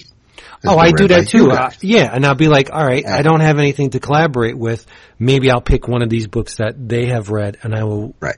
read it as well. Right.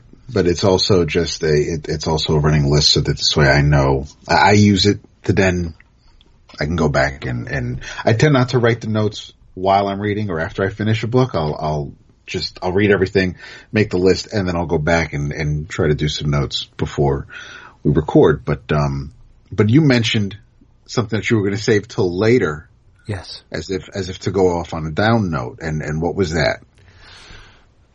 not by me. It's not a down note. It's very much an upbeat note because I loved it. But I was going to talk about the Shadow Green Hornet, Dark Night. Uh huh. Okay. And had you read the Slack, yes, what would you have seen? that you read it. Okay. I saw that. I saw You were it. making it sound as if you know you're going to talk to Jay, talk about No, it. And Jason well, was going to be all like, "I'm going to go make a sandwich." That's what I'm saying. Yeah, because Well, he, he- probably he's will. Pretty much not wrong about Yeah, that. that's what I mean. right, but that's what I'm saying. It's like so he's just going to talk about it But I. I didn't. No, no, no. See, I didn't. I never implied that, or I didn't mean to imply that. I knew that you would at least chime in, like yay or nay, or so. Let's talk about this. Okay. The Shadow, Green Hornet, Dark Nights, written by Michael Uslan, art by Keith Burns, color art by Tony Aviña, lots of covers, um, most notably by Alex Ross, John Cassaday, and Chris Eliopoulos. It's a bit of an anomaly for me. Thank you very much. Because it's a historically accurate story. Now those accuracies, albeit they're wrapped in this fictional narrative, but it's accurate nonetheless. And It's Forrest Gumpian in that way. it's it's so accurate that writer Michael Uslan felt compelled to round out the volume with a five-page series of footnotes detailing all of the historical inclusions to the story. Yes. Because, well, yeah, because they were at the end of each issue. But yeah, you're right. Yeah. I forget. I forgot that there was only one page per issue. But yeah, you just said five page. But yes, Yeah, in the trade, they, they story. stick them Yeah. all at, in the end of the book. Right. Um, but it's a story that, that begins and ends with the Shadow's Girasol, his ring. And, and those that aren't in the know, aka Jason, legend has it that the, the gem in the Shadow's ring is a piece of red star that was, that was found in, uh, Mexico in these, th- this fire opal mines in the 1500s by the Xinca Indians. And the Xincas found this gem and they The Gazintas? Xinca, X-I-N-C-A, Xinca. They, they took the gem and they placed it in the eye socket of a sacred idol. But the Spanish conquistadors came and fucked shit up and took the, the, the eye and the, the, it eventually landed in the hands of Nicholas II, the Tsar of Russia. So the shadow, which was at the time, who was at the time operating under the moniker of the Dark Eagle, see the shadow was a, a pilot, uh, in the Air Force at one time, World War One. Um, he infiltrated the Tsar's inner circle and gained the trust of Nicholas II's advisor, and who was that? David. Rasputin. Rasputin, and he traded a goofy old gem encrusted dagger for this extremely powerful. He bilked him. He he bamboozled Rasputin um, for the Girasol. Um, it's incredibly powerful, but you have to be trained to use it. So the Shadow, who is not Lamont Cranston, he's Kent Allard. He he goes to um, Master Chow Li in the Orient, and he learns over the period of, of time to learn to, to harness the power of the, the Girasol. But as we learn in this book, Chow Li had another student. Dun dun dun. So, like I said, everything in this book revolves around the ring. Um, many people have died uh, in its wake. It was the reason for World War One. The assassination of Archduke uh, Franz Ferdinand of Austria in 1914 was nothing more than a play by the Kaiser to get his hands on the ring. See, that to me is very cool. If you could take a bit of history, World War One did start when Archduke Franz Ferdinand was assassinated, right? But it wasn't for any reason other than Nicholas, uh, the Kaiser wanted to get the ring. So now it's 1939. Second World War is on the horizon. Look at this guy, Hitler. He thinks he's cool. His power is increasing. Um, but he's promised power by someone else. More power than he could ever have. He's, he's promised this power by the Shadow's arch nemesis, Shiwan Khan. Who, he's crazy, he's nutty as a fruitcake, he thinks he's the latest incarnation of Genghis Khan. So Shiwan Khan tempts Hitler with this power, but to deliver on his promise, what do you think he needs? he needs the Girasol, he needs the Shadow's ring. Um, but unknown to him, and this is where maybe Jason will get interested. I don't know. Um, the Shadow has given the Girasol to someone for safekeeping. And Jason, do you know who he gives it to? Uh, I'm going to say the Green Hornet. Nikola Tesla. Oh, all right, that's cool. He gives the ring to. T- so we are to assume this is how cool the Shadow is. We are to assume that Tesla is the one of the most brilliant minds ever to fly out of a womb. Is nothing more than one of the Shadow's agents. That's how cool the Shadow is. that's pretty neat. It is cool. Um, so Shiwan Khan plans to force the shadow out into the light and make off with the Girasol. But wait, if the shadow had to be trained in its use, what hope does Shiwan Khan have against that? Ah, that's the other pupil. Master Chow Li had another pupil, and it was in fact Shiwan Khan. So did the master betray the shadow by training another in the mysteries of the Girasol? Um, read the book and find out. Still, and you're asking, Jason, I know you're asking, where does the Green Hornet fit in all this? Totally asking that. Well, Herbert Hoover and Roosevelt, they're they're watching Germany. They're, they're keeping an eye on Germany, and they see the military uh, industrial complex ramping up. They're spitting out war machines left and right, uh, and they plan to quietly follow suit in America. Um, they're converting Detroit's auto industry to manufacture weapons of war, um, and Roosevelt has a a, um, a meeting. He he he calls uh, all these auto, chemical, steel, newspaper bigwigs to a meeting because he thinks like, okay, we're we're pretty ripe for sabotage. These fifth column dudes are gonna just tiptoe into our country and start messing shit up. Who do you think was invited to the meeting? Well, yes, Lamont Cranston, but Britt Reed, newspaper magnate, and Britt Reed is the Green Hornet, who masquerades as a criminal. See, he's the worm in the apple. He he he convinces the criminal element that he's one of them, and he brings them down from within. And the Shadow and the Green Hornet align to stop all these threats to America. It's like a reluctant alliance, and towards the end of the story, um, they pretty much get the rub on each other, and they're like, "Okay, you're all right. I'll help you out, and I'll help you out because you're you're fine." Uh, but what a great story, Dap! Did you love it?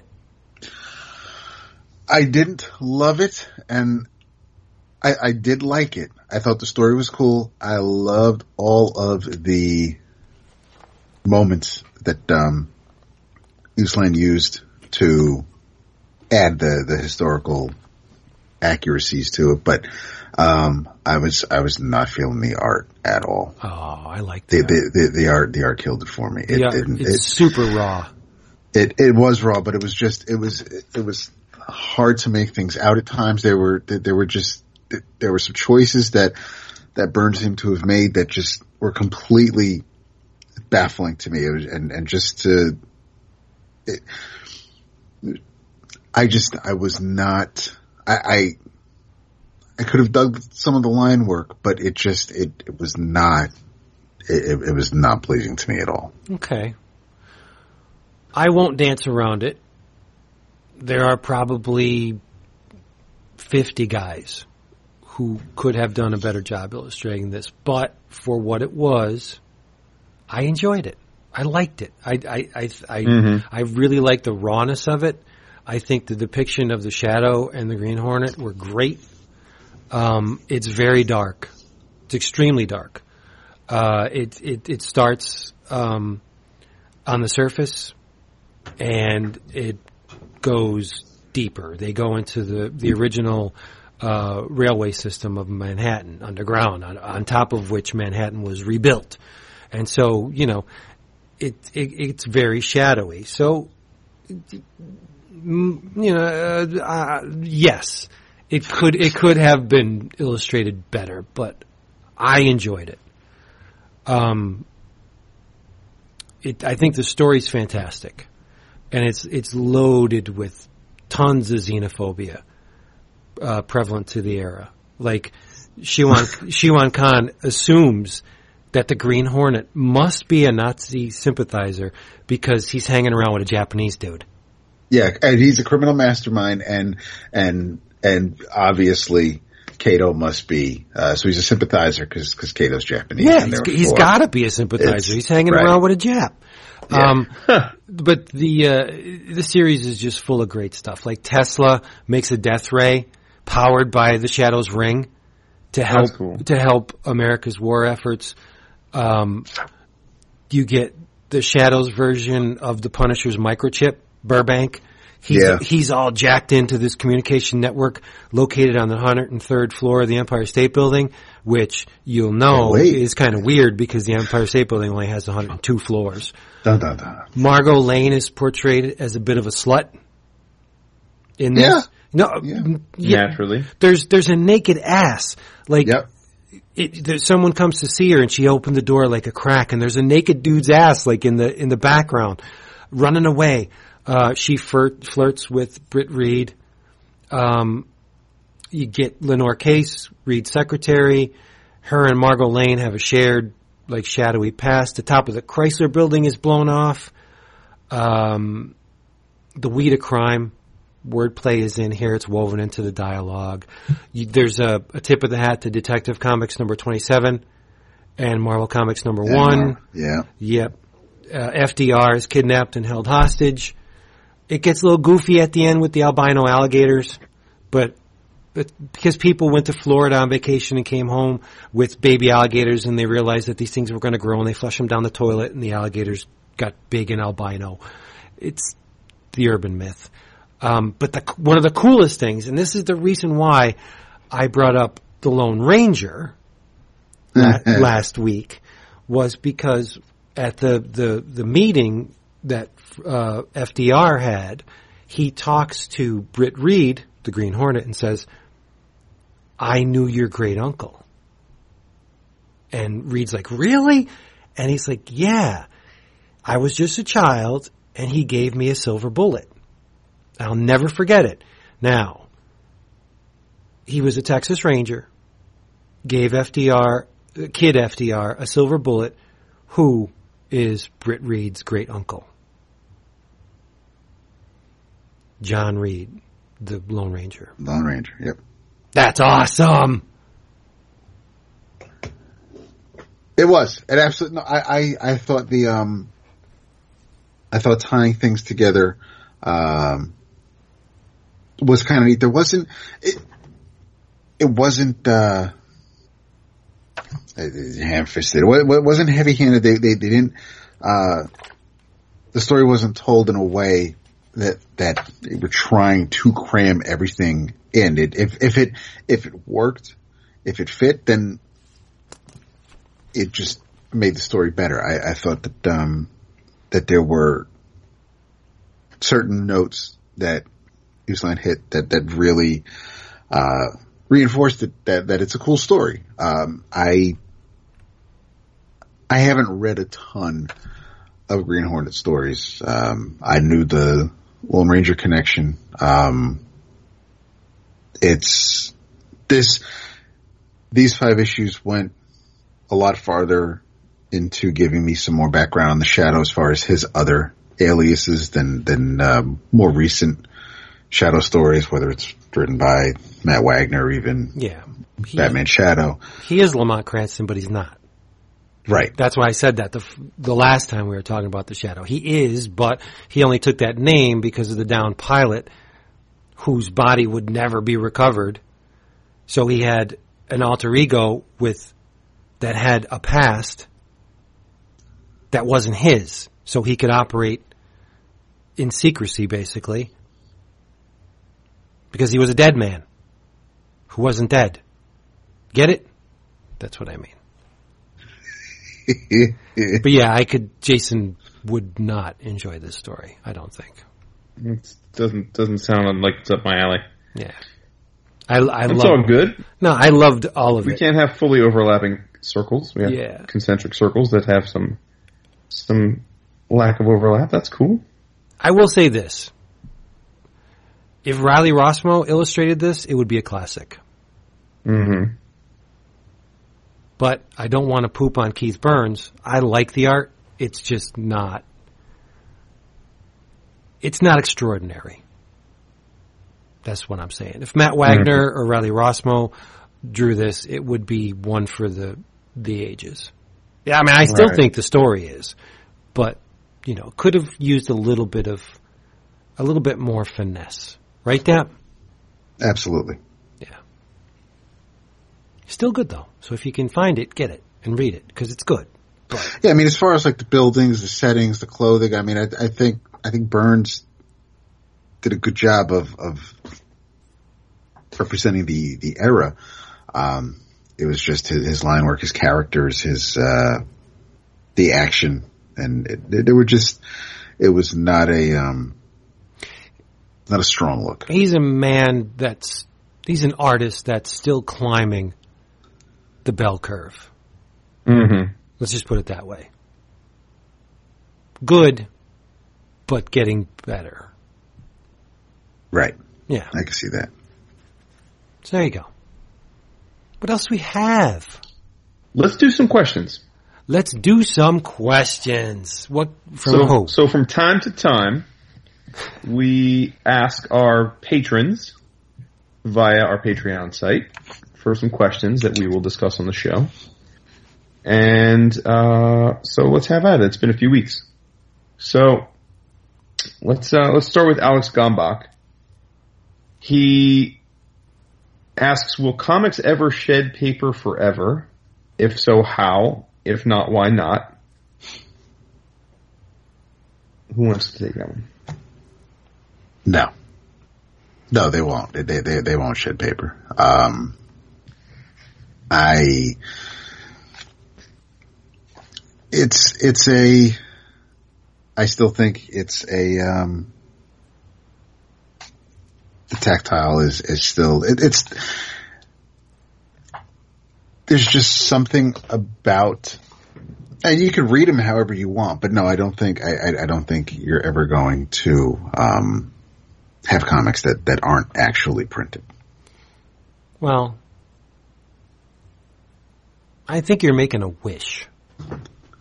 And I, I, I feel the same way. I, I hope they never shed paper forever. But you can't really say they won't. Or- you you, or- you or- think you could see a world where there's no paper comics? I, yeah, yeah, because paper could get so expensive to the point where publishing wouldn't be feasible, and so they'd just just go all digital. I I could mm-hmm. see that someday, but I, I don't want to be alive to see that, and I certainly won't. I, I certainly won't buy the books if they're not paper. I, I, I do not believe in spending whatever on a digital file. It, it's it's it's worthless to me. It's there's no value in it. And yes, I know that I'm getting the same entertainment and the same the same in quotes experience as I do with the paper comic, but the digital it's meaningless. I I I I, mm-hmm. I put zero value in digital. I can't hold it. I can't touch it. I can't smell it. That's why I don't I don't buy MP3s. I, I have to have the physical, even though it's a CD mm-hmm. or or vinyl. I, I I just need something for my money. I, I struggle with absolutes, so I'm gonna I'm gonna side with David and say no because ever. I mean, get rid of it. I mean, I, I just don't see that. I, think we're in a world now where so much of what is read is digital digitized, and so I do think that is a trend that will continue. Uh, I don't know that we'll have many things that are in print physically that aren't also digitized. But no, I, I think I think even if it's a small subset of the of the medium, we'll always have it. Just like I think we'll always have printed books. Um, you know, the vast majority of books are read digitally now, but there's still most books are still printed in paper. And and and by the way, there's a very fair business question as to whether or not many of these books should be printed in paper uh, anymore. It's- I was just going to say that. Yeah. Yeah, they no, still are. and there's going to be that that subset of of buyers or collectors that that will want that Right. first right. edition of of it. You know, you, you could have you could have a first printing that's the Captain Marvel graphic novel, but you know, or you could have that that folder on on your hard drive of a bunch of scanned JPEGs. It's it's not they're they're it, it's they're two separate things. Yes, I mean the the the content is the same as far as you reading the story, but it's it's uh the packaging in that regard is is what's important and as long as someone is willing to pay for that actual physical thing then then yes someone it, it, it will be made I had a conversation with Nina on the way home from the flea market. Um, If if you come to our, our Patreon page, there's a video on there in which I talked to a guy who who, who had and sold a copy of Amazing Fantasy 15. That's right. And Nina said to me, "If you had the money, would you buy it?" And I said, "Absolutely not." And she's like, "Why?" It's it's after I told her, she's like, "It's the first appearance of Spider-Man." I said, "I have this book reprinted in so many different versions. Right. Why would I need the original?" She's like, "Because it's the original." I said, "I have that has never ever been me. I I own it. It's a reprint." But I, I still own it, so why would I want it again just because this is the first link in the chain? that I don't That- think that way. that used to be me i because what's and and that just shows you that the way things have changed because now you have the omnibus and you have so many you know, people wait for the trades but back then if you wanted you know again that Captain Marvel or God Loves Me. If, if you wanted a first printing of something eh, then that was that was the one you sought. Anything could be a reprint but you know you have that that first printing. Um so yes I've I've read the story countless times. I have it in multiple forms but um if if you had asked me a handful of years ago would I want the original, the the first printing, the the, the first appearance of Spider-Man, I would have said yes, and and there are days where I still might say yes. It doesn't doesn't matter that I that I have other versions of that story to have the actual. Plus, for me, to to have that book from the '60s, that, that those smells, the the paper, I yeah, I, I think I would want it. I don't know what Yeah. I'd pay for it, but I, I think I'd want it. Back in the day, and I'm using Dark Knight Strikes Again um, as I have it right next to me. as an example. The first printings of that sold out pretty quickly. Did they really? Yeah. Um, oh, I'm sorry. Dark Knight Returns. Did I say Strikes Okay. Again? You did. Yeah, sorry. Uh-huh. Well, that's because I love it. Um, D- Dark Knight Returns. The first printings sold out very quickly, Yep. And so rushed back to print. I, I had friends that missed that they, they weren't on the train when it when it pulled out of the station, so they had to.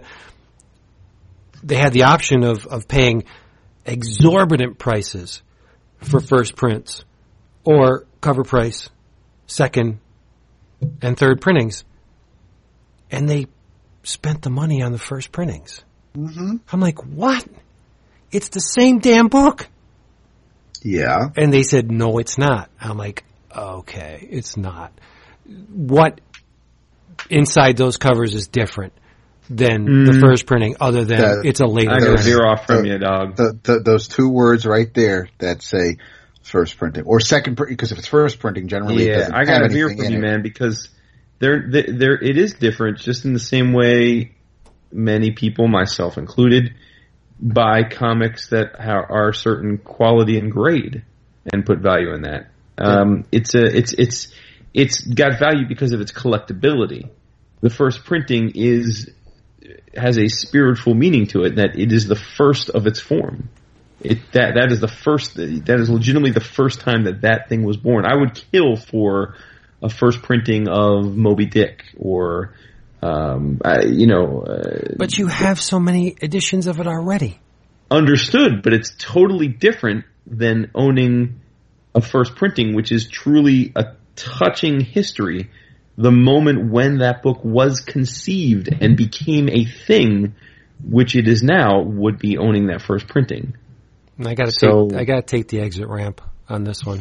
No, I well clearly, but I mean, but but you you have to under. I mean, as an artist, you have to understand. So much of collecting is the value that we ascribe to the uniqueness of something, right? Which exists only in the mind of the purchaser. That's it. Absolutely, Right. But that's the nature of art. No, that's the Well- na- that's the nature of commerce, not art. No, but right, but I'm saying that's the nature of why it has value, monetary value. Is what I'm saying. Yeah, but ha- look, if, okay, if, if you wanted to sell me a Basquiat, an mm-hmm. original Basquiat, I'd be like, Right. if I had the money, I would plunk that shit down in a- in, a second. But if you wanted to sell me a print, nah, son, I don't want that. Preci- precisely. But that's not the same in comics. Ev- these things are mass produced. Right. And, and the second edition of The Dark Knight Returns, albeit I don't know if they changed the cover. I, I don't think they. I don't think they did. Yeah, with with, with the exception of the cover, it's the exact same thing. It was printed from the same plates, probably on the same printers. It's the same damn book. no, it's not. And though. and you and you're in, you're pers- the first printing was when it was on the stands. It was that it, that that book was on the stands the moment that it became something yes. that was purchased by someone at the store in that moment when that thing was becoming something of, in the zeitgeist. Well, say That page is that like, like that's like saying that the fifteenth version reprint of Action Comics number one should be worth the same as Action. No, no, Comics no, no, no, one. no. I'm not talking anything about worth. I'm talking about experience.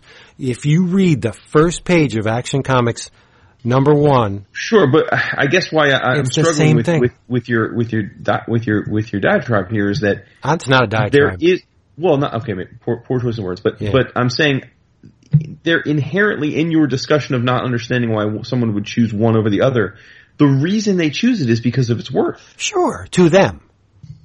yeah, yes but Yes. you're talking about trying to understand why they would do it you've already said you wouldn't do it I would cool. not. No. but do you understand why I, others I do? perfectly understand. yeah I, I can wrap my head around it. I, I think it's incredibly silly to throw your money away on something that you could have and then have a lot of other stuff in addition to it. But you're, you're lumping all of your money in this one little thing just because it's the first iteration See, of I thing. struggle. I struggle with that line of, of of value judgment because we are maniacs. Every one of us in fandom is absurd for our own in our own way. Mhm. Most people would think it's ridiculous that you look through long boxes and try and, and have bought the same comic 20 different times in your life because you've either traded it or lost it or won it in a different know. form. Yeah. I But see, I'm a bit of a would hypocrite think too. Crazy to buy half, you know, half beaten up Transformers and then spend how many hours trying to find the replacement parts on eBay? But That's it gives fun. you pleasure. That's fun. Yeah. but Um, what I'm saying is, is, is, is, I think you, very few people, or at least a great many of them, are not buying these things because they of of the investment. They're buying them because it gives them pleasure. It's the same reason that I've transitioned to loving comic art. It gives me pleasure in that it's the it is the original, it's one of a kind, and it's the genesis of these things. yeah, well, I'm not going to fault you for that. That is No, totally, but, but, totally but here's unique. the point, though. But but y- y- in your mind, you can accept the the the logic of me valuing the art, and that's cool. But I just I struggle with ever ascribing what is crazy or what is not when it comes to collecting. Like I don't personally find signatures on comics at all appealing. I'm, I've never been into autographs. For me, it does nothing. It literally means nothing to me. But I'm never gonna begrudge someone who lives for the moment at the con that they can go and get a comic or a book signed by a creator because to them that is a pinnacle. They feel a connection. It gives them. sure. That's all I'm saying. It's like Right, all of these things in a, in a vacuum are crazy. Well, let's be let's be honest. There's no begrudging going on here, at least from my perspective. There is a an understanding, but on the flip side, there's a lack of understanding in that I do not ascribe any value to original printings. That's all I'm saying. I just Sure. to me they're that's great if you want one if you have the money to buy one that's fantastic to me i would be as happy with the 54th printing as I would with the first. As long No, as it's the, the I guess, same but I'm- book. If they Right. change the color, then no. That's different. I'm just If- saying, like that's you, though, right? That is, yeah, it's entirely me. And I'm a bit of a hypocrite too, because there are some toys, certified valuable collectibles from the 60s that have been reproduced, and I will not touch those with a, with Right. a 10 foot pole because they're not the same. yeah, like like okay, so I own giant sized X Men number one, right? Sure. in a very high grade. Okay? Now, the reality is, I had read that story 10 times in my life before I owned that comic, Uh-huh. right? I own it in other forms. I've read it in reprints. I own two Omniboo with it. I, I have seen it many times. Uh, I also have the digital file. So, by your logic, I, like, th- there's no it, it's not a logical thing for me to have spent the money I spent to have that piece of paper. Yeah, absolutely not. Right. But I find incredible satisfaction and value and in the same way that someone that collects cars or someone that buys fine art and puts it on their wall takes pleasure in it. To me, there is a rarity to it because of the condition. I know that there are only so many copies in that condition in the world. Period. And I know that that issue was on the stands and bought and it's formative it is the impetus for the team That that is my favorite team. Yeah. Right. I But but but from a logic standpoint, of course, it's patently absurd sure. for me to have spent what I spent on one piece of paper because I could, to your point, have taken that same money and bought five years worth of, of comics off the shelves. Yep. You could have got a la Rom. The whole series of Rom. could have gotten many, many times over. Yeah. No, I mean it, it's it's all value judgments and what we what we uh, dump into them. Yes. Um, so I'm I'm uh, believe me, I'm not saying people are wrong. I just was I think it's silly. All right. Uh, well, flip it. Flip. Oh, go ahead, David. No, uh, the there may be some slight variations in the um, uh, in the colors of the text on the cover, but but the image for the first and second and I think third issues of of the Dark Knight are all the image. The cover image is the same. There, there may be some slight variations in the uh, color of the of the text on the cover, but they didn't they didn't make a different cover for the um, for the subsequent printings. Okay. Right. Um, Shadow of not Shadow of the Bat. Legends of the Dark Knight. Did you buy all of the colors for the first issue? No. Actually, wait, no, no, not at the time. I may actually own all the colors because I probably won them in a bundle on eBay or something. but Ah. no, I did not. I, I did not. I same thing with um, uh, I did it with X Force. I did it with X Men. But um, See my But my the- yeah. Go. ooh, I'm glad you mentioned that. My But one that's just- moment of weakness was the stupid Liefeld polybag. The X-Force? Yeah, Okay. because I had to have all the stupid cards. all the cards. Yep. Dumbass. Um, but uh, but not but I but, but not at cover price because it was probably from American Entertainment or something like that. Yes. But um, but no, I did not buy the different the the five different colors because it wasn't even it was just it was a sil- it wasn't even a silhouette. It, it was it was just a standard plain old logo Batman cover, and it just had different colors. Yeah. It- the purple or yellow, or and that was no that that was not worth. I, it. I thought that was excessive, even for the bullshit they were pulling back then with the covers. yes, yes. Yeah. All right. So let's move on. Another question. Wait, I thought you Yeah, were fl- something. flip a dipper. Flip a dipper. There have been a number of novelists who've taken cracks at writing comics. Some have been fairly successful, but most have crashed and burned. Why do some novelists have the trouble have trouble transitioning over to comics? L- let me start here by saying, m- much love to our man Flippa, but I, I I disagree with with the basic assertion of the question, which is that a few have succeeded and most have crashed and burned. I don't believe that to be true. Um, I, I think that um, I think plenty have been successful and, and, and plenty have not, and, and there have plenty that have had middling success. I mean, look, Ta-Nehisi Coates, I, I, I, I, think he's a brilliant writer. I, I've, his, his, his novels and many of his essays are jaw dropping and I think should be required reading if people are trying to understand different parts of our culture that they may not be exposed to. I, I think it's fascinating. Personally, I, I, I, think his run on Black Panther has been disappointing to me. I, and this is just personal opinion. I, I, I feel as though he is, um, he's, he's not hitting the right beats. For me, that's just for me as a, as a consumer of Black Panther. Um, Brad Meltzer, on the other hand, was was phenomenal uh, when he did comics. I think, um, but I, I think is a pretty simple answer to Flip's question, which is that they're different things. Yeah. Um, writing a novel is different than writing a script for a comic where you are having to use a shorthand and you're having to be a director, a visual director, and you're having yeah, to work part with of a team. Right, a team and a collaborator, and you're having to convey ideas to someone and then let them take over and be the visual expression of that. Um, um, I think just as it's writing a, a, a, novel is vastly different than writing a TV script or a movie script or a play or a poem. I, I think being a writer does not make you good at all forms of writing. Um, I think there are people, and, and I hate them, that are probably good at any type of writing. Mm-hmm. Um, but but many aren't. And I'll, I'll give a sports analogy. Um, lots of times uh, in fact, most times when a new NFL head coach is hired, a first time NFL head coach, they're often a coordinator first, meaning they either run the defense or the offense for a team. Um, lots of times the best coordinators are terrible head coaches, but then they get fired from being head coaches and they go back to being coordinators and they're great again. And people often wonder why that is. Well, it's simple because it's a different job.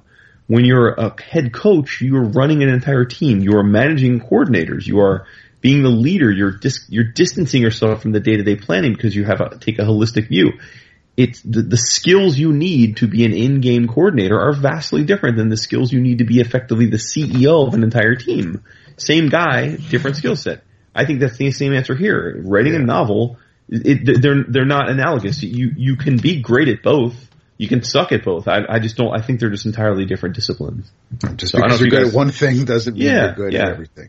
I mean, we say that it's it's um you know you could you could be a a good penciler, but you aren't a very good inker. Whereas I think inkers do need to have the the basics of that they should be good pencilers, but um, only so this way you know exactly what you're doing. As far as authors, um, Duane Swierczynski, I, The Wheelman, The Blonde, Severance Pack, I love his novels, and I thought he did really well, whether he was writing Amazing Spider-Man, whether he was writing Cable. Um, I, I like his Marvel work a lot, and, and, um, he also, uh, did a run on Bloodshot when Valiant came back. So mm-hmm. it's, um, yeah, and, and again, like you said, there have been, uh, uh, who was the, Jodi Picoult, the woman who, who yes, Picoult, okay, yeah. so so I, I never read really any of her novels. Um, not sure how I really felt about her her Wonder Woman run, which right. was I'm pretty sure short lived. So, um, but yeah, you could have you could be able to tell a great story in a novel, and and that's that's your world. But once you start working with other people and, and it's not because it's your vision. You're able to take the, the reader's imagination and, and do what you want with it. And that's, they're in your hands. Uh, that's not, that's not the case on a comic because even if the artist draws what you want, it, when the editor comes along and, and wants to rearrange things or thinks that, you know, this doesn't work right and, or chops up your story because, you know, the event is coming, that's not, it all falls on the writer's feet because that's where it lands. It, he told the story and and it didn't work, but that's mm-hmm. that's who we blame. But it doesn't mean that that's that's where it went off the rails. But um, no, they're, they're they're not the same thing. And and as you pointed out, there have been misses and and some pretty good good hits. All right, Vince. Let's. This one is is tailor made for you, my friend. I got nothing to add to that previous one. I didn't think so. Yeah. I figured as much. I'm, I'm gonna. That's why I'm giving you this one. John O'Neill says that he's looking forward to Mr. Miracle by mm-hmm. Tom King and Mitch Gerads, which I think we are as well. And I think it may really, this is his speaking, and he thinks it may really change the perception of the new gods going forward. Uh, we'll put, we'll get back to that. I love these characters and have often thought about how to make this universe work better with a modern audience. There are primordial, primordial and universal themes at work in the world that Kirby established. Given the ubiquitousness of these characters in DC events and other series, Why do you think an ongoing New Gods Fourth World series has not been viable long term? Well, he he answered his own question. He, Mhm. he he thinks there's primordial and universal themes within the New Gods as Mhm. established by Jack Kirby.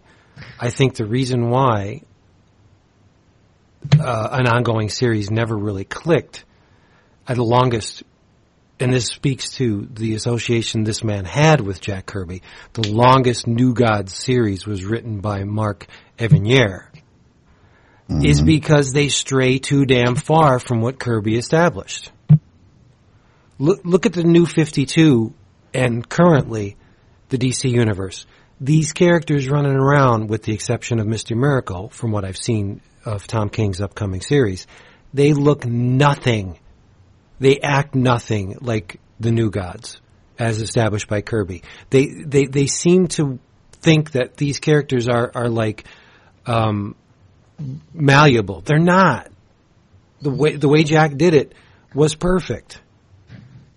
Especially Darkseid and Orion, and uh, you can't dick with them too much; they fall apart. That's why I think New Gods don't click, is because they stray too far from the original impetus of the series. And and you can make that whole argument that everything that wasn't done by Kirby I don't want to use the word sucks, but it was a mere shadow of what he did because it wasn't from him. It's like taking Cerebus out of the hands of Dave Sim. Nobody else could do it like Dave Sim, for better or worse. Uh, faulty ending and everything. It's because it's it, these these characters are totally um, idiosyncratic. They're, they're totally tied to the person that created them. That's how New Gods is. They don't work because they're not ciphers like Superman. Superman has the voice of anybody that writes him. And, and he's diverse enough that it fits. You can put a different voice in Superman's body as long as you stay relatively close to the, you know, stay in your lane going down the highway. You'd be alright. But, and Batman's the same way. You, there, there are ways to write Batman and ways that don't work, but it doesn't apply to the new gods. Those are all Kirby. And Mark Evanier kind of nailed it to a certain degree, and everybody else, even Simon, who did the Fourth World stuff? Oh, Byrne. Didn't didn't John Byrne take a uh, stab? And, well, Si- Simonson, because I remember the Orion covers. I know Simonson worked on it too. But yes, yeah, Simonson's Or- Orion was was pretty damn good. So I don't know why. I I just think it's it's if if you keep them the way Jack intended them to be, they'll work. Mhm. But if you stray too far from that, like that whole thing with the Green Lanterns that they did with the New Gods, it was painful to read. They just try to change too much. There's a th- th- th- there's a reason why it worked. You just don't deviate. And I know you're saying, well, isn't that boring? No, you could tell stories within the parameters of all of these characters. New sto- new stories, just don't tweak the characters too much. There's a lot of leeway in what Jack laid down. Creative leeway. I, did that answer Well- the question? I think it did. I, I mean, um, but we, your your perspective on this though doesn't acknowledge that Kirby created the fourth world because he got pissed at Marvel and he was doing all of this, readying it for a Thor run, and he left and decided to take his ideas and do something new. Yeah, I don't think the the the rationale or the reasoning for creating these things kind of matters at all. Well, I think it does because I think it speaks to whether or not it was really unique. Like I think, like I don't think the fourth, I don't think what he did, I don't think he broke really new ground here. I think again, this was a, a take on, on a, a polytheistic, like mythology. It, it's been done lots and lots of times. To his point, this was, this is just retrofitted Asgardian stories he was trying to tell. But in Kirby's unique way, the dude was magic. He could take. Look what he did with Thor. Yes, Thor's. How old is that that mythology? But he filtered it through the, the, the Kirby machine and he made it he made it cool, he made it powerful, he made it contemporary. That's that's what I'm saying. Without Jack, Jack is the filter through which all this stuff passed and it made magic.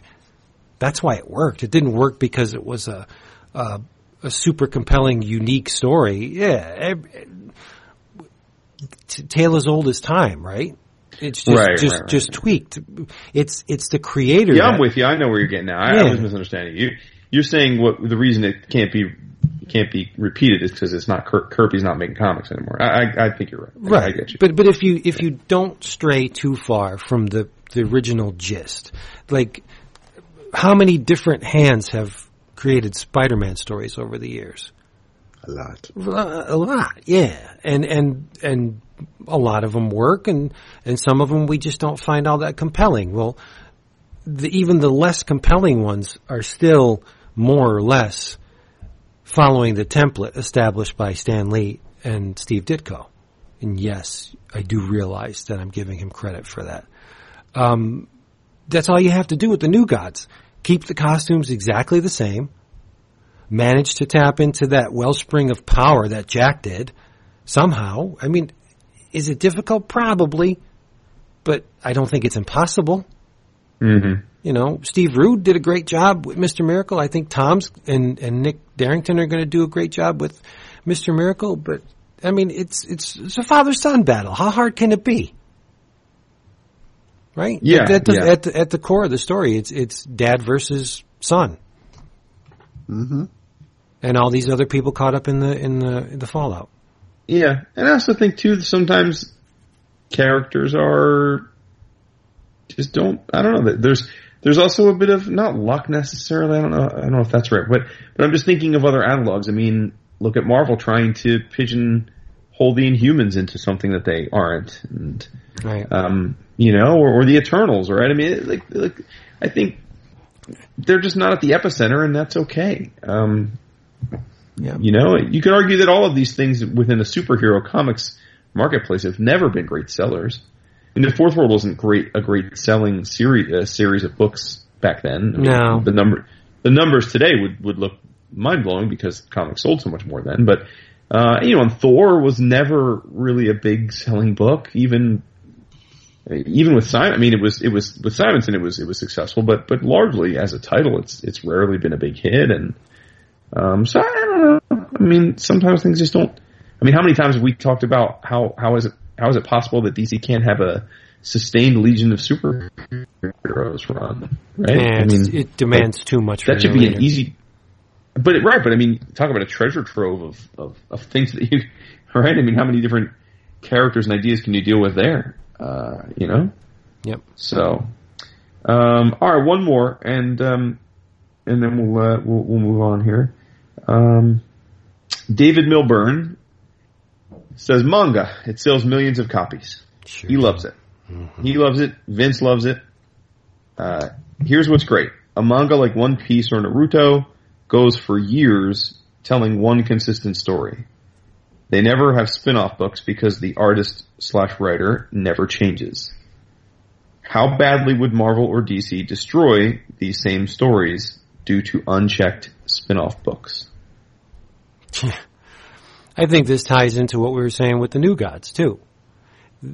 With One Piece, that's Oda's baby. It's it's it's like Cerebus and it's like um, Matt Wagner with Mage. When you when you put this property in the hands of someone other than has than the person that has become the singular voice for it, that's when it goes it goes awry. It just doesn't work. Yeah, But I shouldn't say it doesn't work. There's more margin for error, far more margin for error when you give it to someone that isn't intensely personal with the story. Or, or let's just say it, the creator. Marvel would destroy One Piece. Look what they did with, um, um, oh Jesus, I'm getting old. You're not gonna say Akira. No, the one with the giants banging on the the the, the um, Shogun Wars. Oh, the freaking the Oh my god.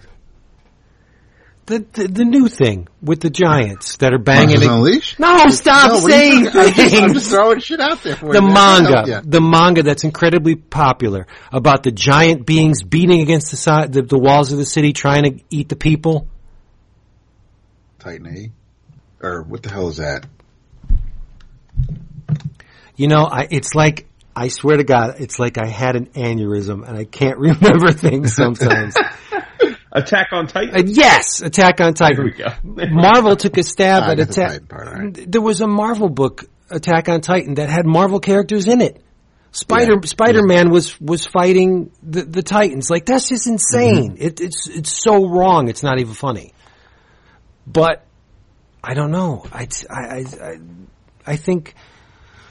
Yeah, I think it would not be good for the big two to get their hands on these things. I don't see how they would, but if they, in, in some kind of fairyland, if they did, it it would never come out good. But Mar- do you think it's about? I agree with what you're saying, but do you think it's about what David's David Milburn, the questioner? Do you think it's about the idea of spin-offs? I, I don't think that's it. I, I think he's conflating things to me. When I think of spin-off, I think of what's going on with Watchmen, where you had this singular 12 issue masterpiece, and then they decided years later to do before Watchmen, and then they now they're deciding to work it. I mean, that's, and I'm not saying it hasn't been successful or it won't be, but I'm saying that's what I think of when you mean spin-off, like you're taking something that worked on its own and then you're adding new titles, extra titles, or, or, you know, taking, having five Deadpool books on the stands or three Gwenpool books or whatever. Um, whereas I think the other part of his framing question is the, is the, is the, is the crux, right? Which is that singular voice. Manga are created by one person or a team of people in perpetuity.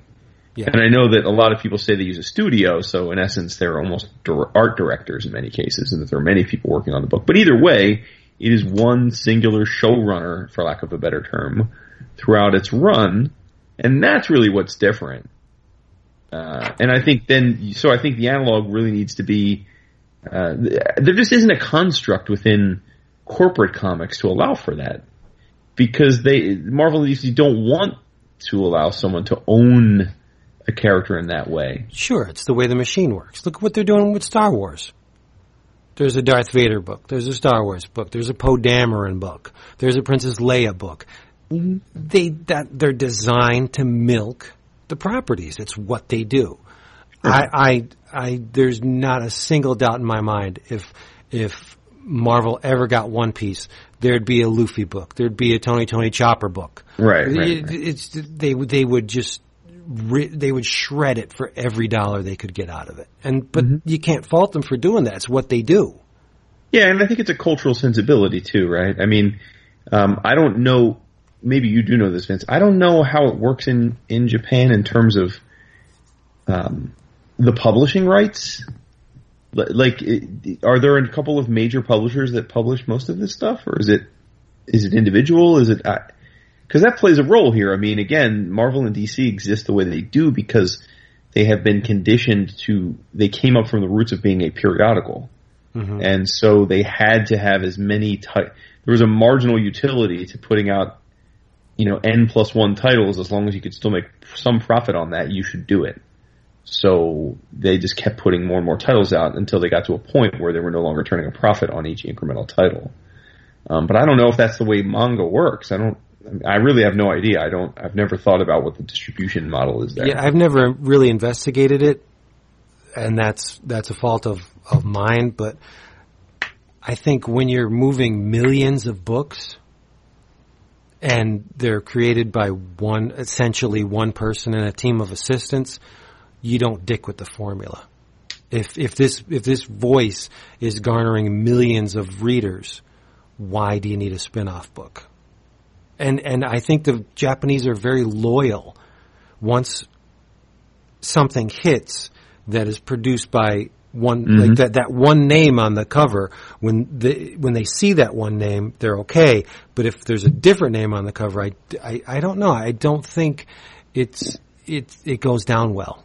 Well, before we move on, then let me just ask a derivative question because this is because this is interesting food for thought.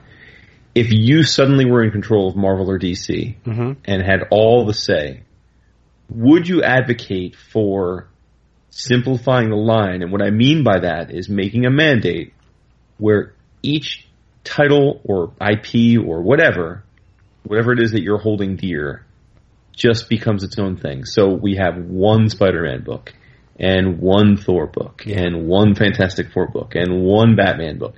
Would you advocate for that? And are you advocating for it because as a consumer, you think you'd get better stories? Or do you think there's a business case for it where you think it would help sales? I would be the absolute worst CEO. Well, you don't have to speak on the on the on the business side of it if you don't want to. But No, I would be the absolute worst CEO because I would do exactly what you just suggested. One book for each character. but you think that'd be bad business? It would be horrible business. Because the the the methodology of Marvel that we see every Wednesday in the comic shops is to take up as much real estate as possible. Marvel knows that let's be honest, at least half of what they publish each week and I'm being really generous is poop but they don't care. They don't care that it's poop. They just want that spot on the rack because if they don't have that spot on the rack, somebody else is going to have it. So that's that's the way Marvel works, and you know DC does that to a, a, a certain extent too. They both do it. Don't Yeah. they both do it. No, they do. They they just try and chew up as much space as they can. I'm going to say this: the company that's doing it right now, and it's the, the way I would do it, and I think they're doing it the absolute best way possible, is Valiant. Valiant has a completely interconnected universe. Every character has one freaking book. And yet you get the sense when you read them, you get the sense that this is a shared universe. These characters exist in everybody else's books. But look at the numbers, right? All you have to do is look at Valiant's numbers. They're clicking with with a, with a percentage of the readership, but it's nothing compared to Marvel and DC. I think they're doing it absolutely perfect, but Right. again, it doesn't make for great business.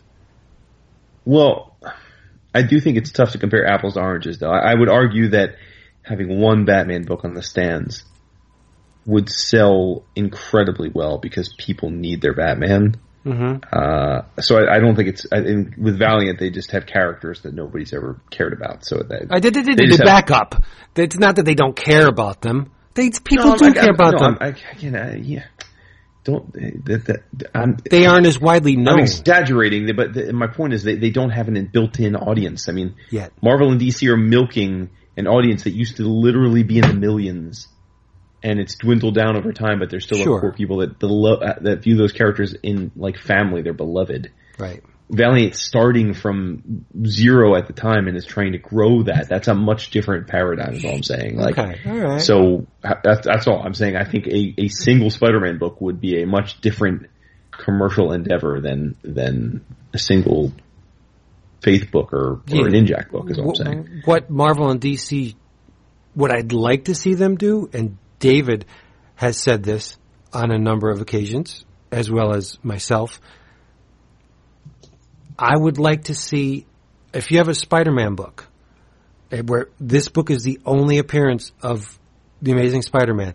Why can't you make it an extra size book and put Silk in there, or put I don't know, Hobgoblin. Like the, there, there should be a, a Batman book with not only Batman but Nightwing and Batgirl.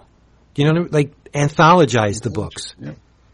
and then you consolidate your publishing line, and yet you still manage to get your IP out there. Mm-hmm. One, What do you think, that? one Star Wars book that'd be great. Um, um, I am a huge proponent of anthologies. I don't. It's um. Yeah, I don't. I Hasn't hurt 2000 AD. have. How are you phrasing the question to me?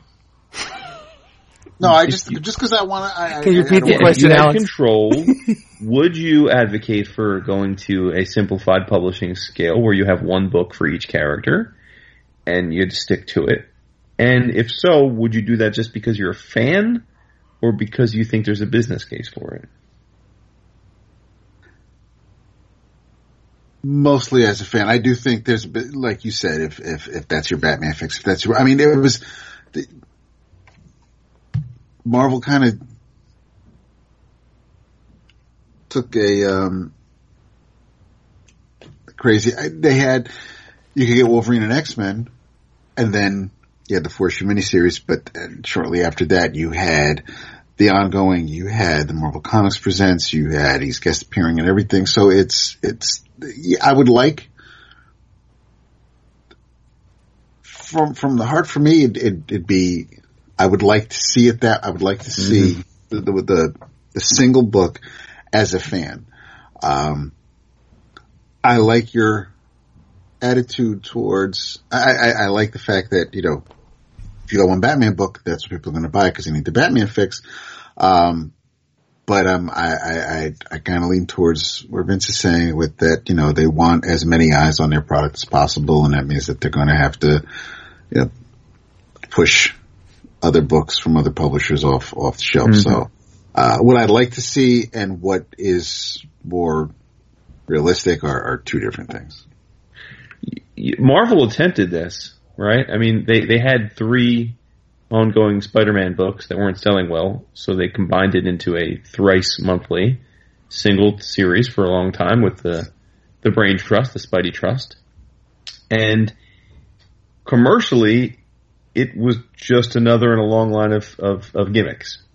It it helped the numbers for about a year, and then they normalized to the point where the book was selling about what the three were selling before, right? So, so I, I don't, I don't know if commercially any, any, any change like that is, is really going to reshape the trajectory of how many people buy comics. Mm-hmm. Um, I have to say, and, that, and this is another tangent, but I, I do wonder how many people read comics like illegally. like, I mean, like I'm beginning to think it's in a, st- in a staggering number. Yeah, I mean, I, I agree. I, I, think it's a huge amount of people. Like I, when I see Marvel books and DC books selling 10, 12,000 copies, I, just based on how many people listen to our show, I, I know many orders of magnitude are reading those books across the world, right? Like I go yeah. so far as to say, and I, and this is just my gut. I, I, I don't, I don't even know how you could ever vet this, but I, I would, I would not think it hyper, hyperbolic to say that three to five times as many people read new comics illegally than buy them these days. I totally agree. And it could be much, much more than that for yeah. all I know. I, yeah. yeah. Yep. So. It, it's, it's very sad. Um, there's some information that should not be free. Uh, sure. That that's the opinion of the people that download these things. All information should be free. I'm not yeah. paying. Like, excuse me, but I hate to be the wet blanket, but there are people whose livelihoods are tied to these things. Right. It's not yours. It doesn't belong to you. The fact that you can get it very easily is irrelevant. You're stealing. Mm-hmm. Um, and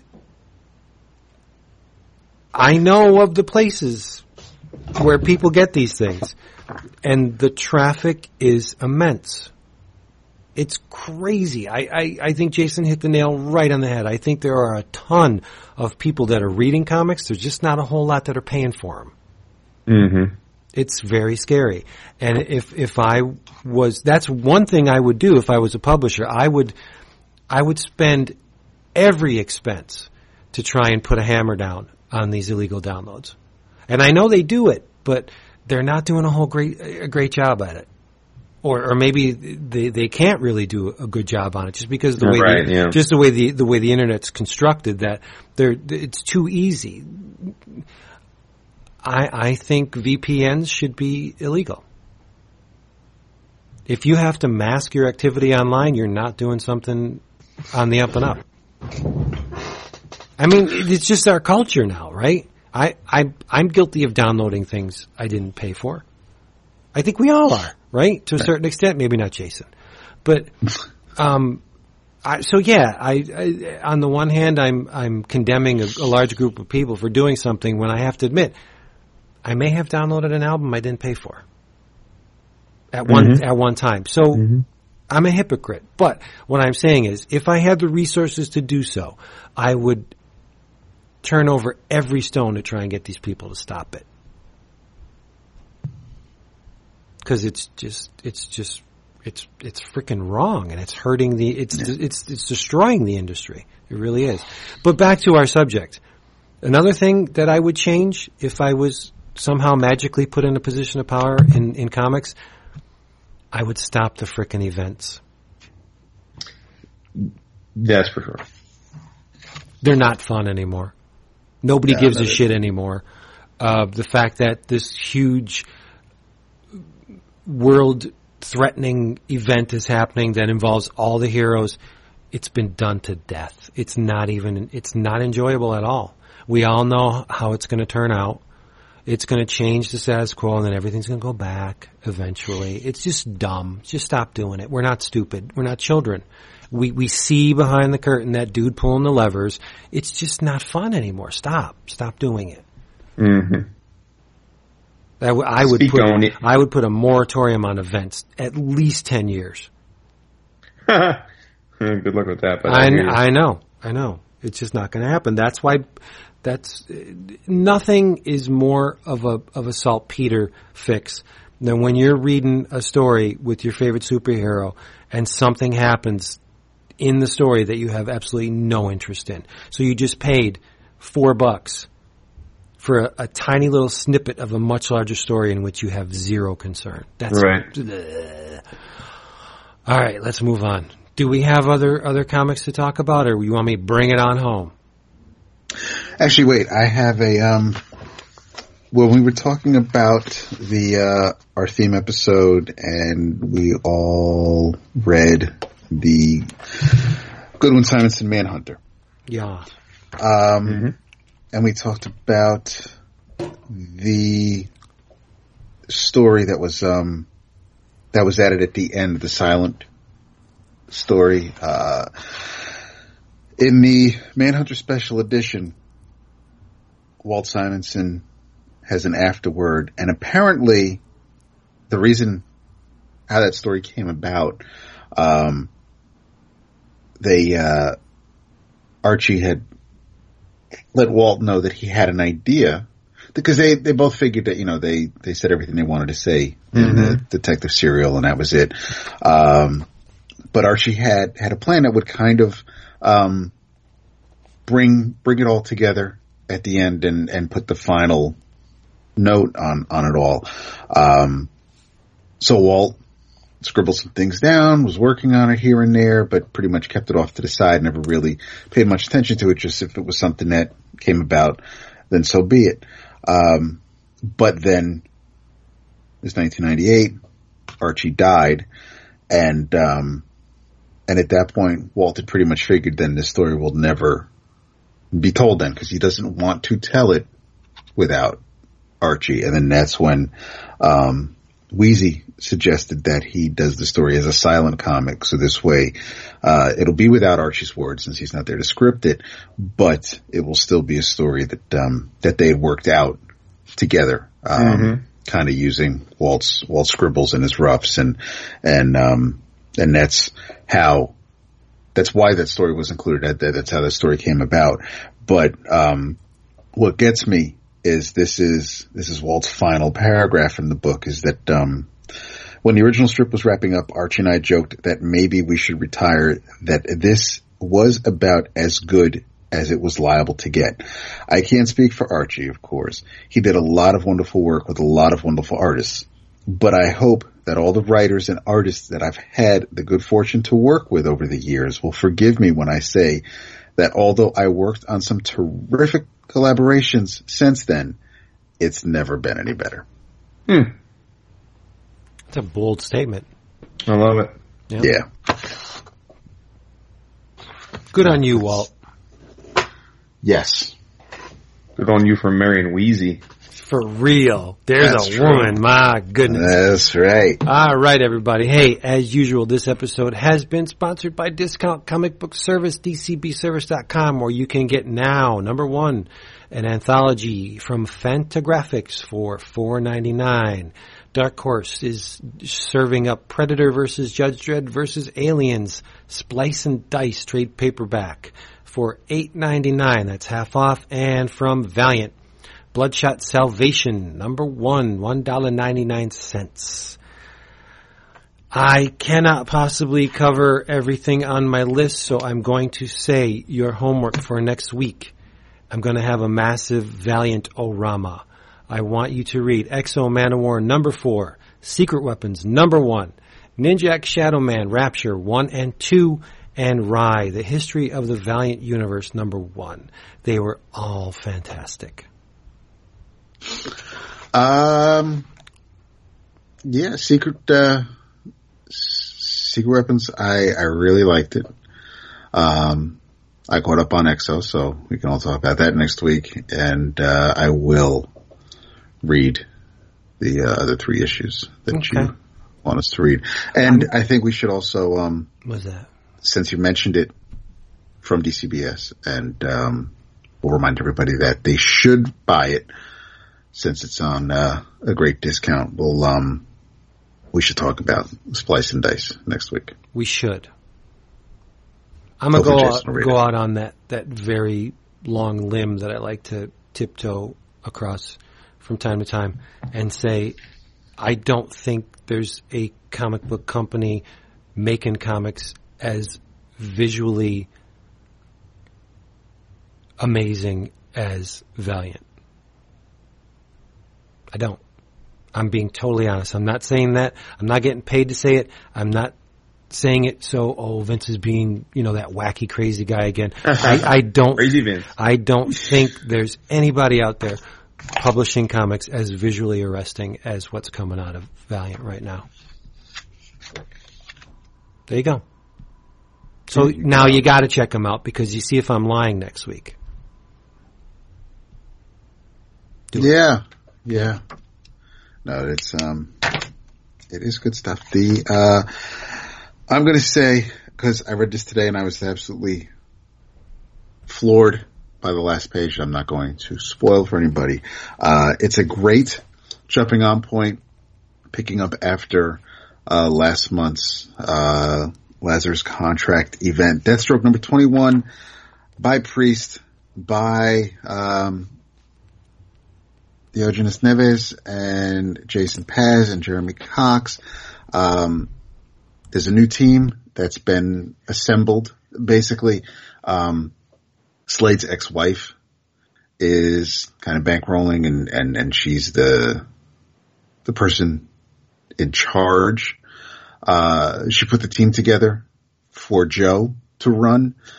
Um, Joe's there because he kind of wants to keep an eye on dad because somebody, even though dad was sleeping with Joe's fiance, somebody killed her the morning of the wedding.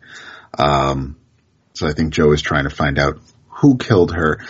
Uh, Adeline is, is a bitch. She, um, when she put the, she was putting everything together to get this team called Defiance in place, uh, she didn't think that, um, Slade was going to bring his bastard daughter or the black kids into the group.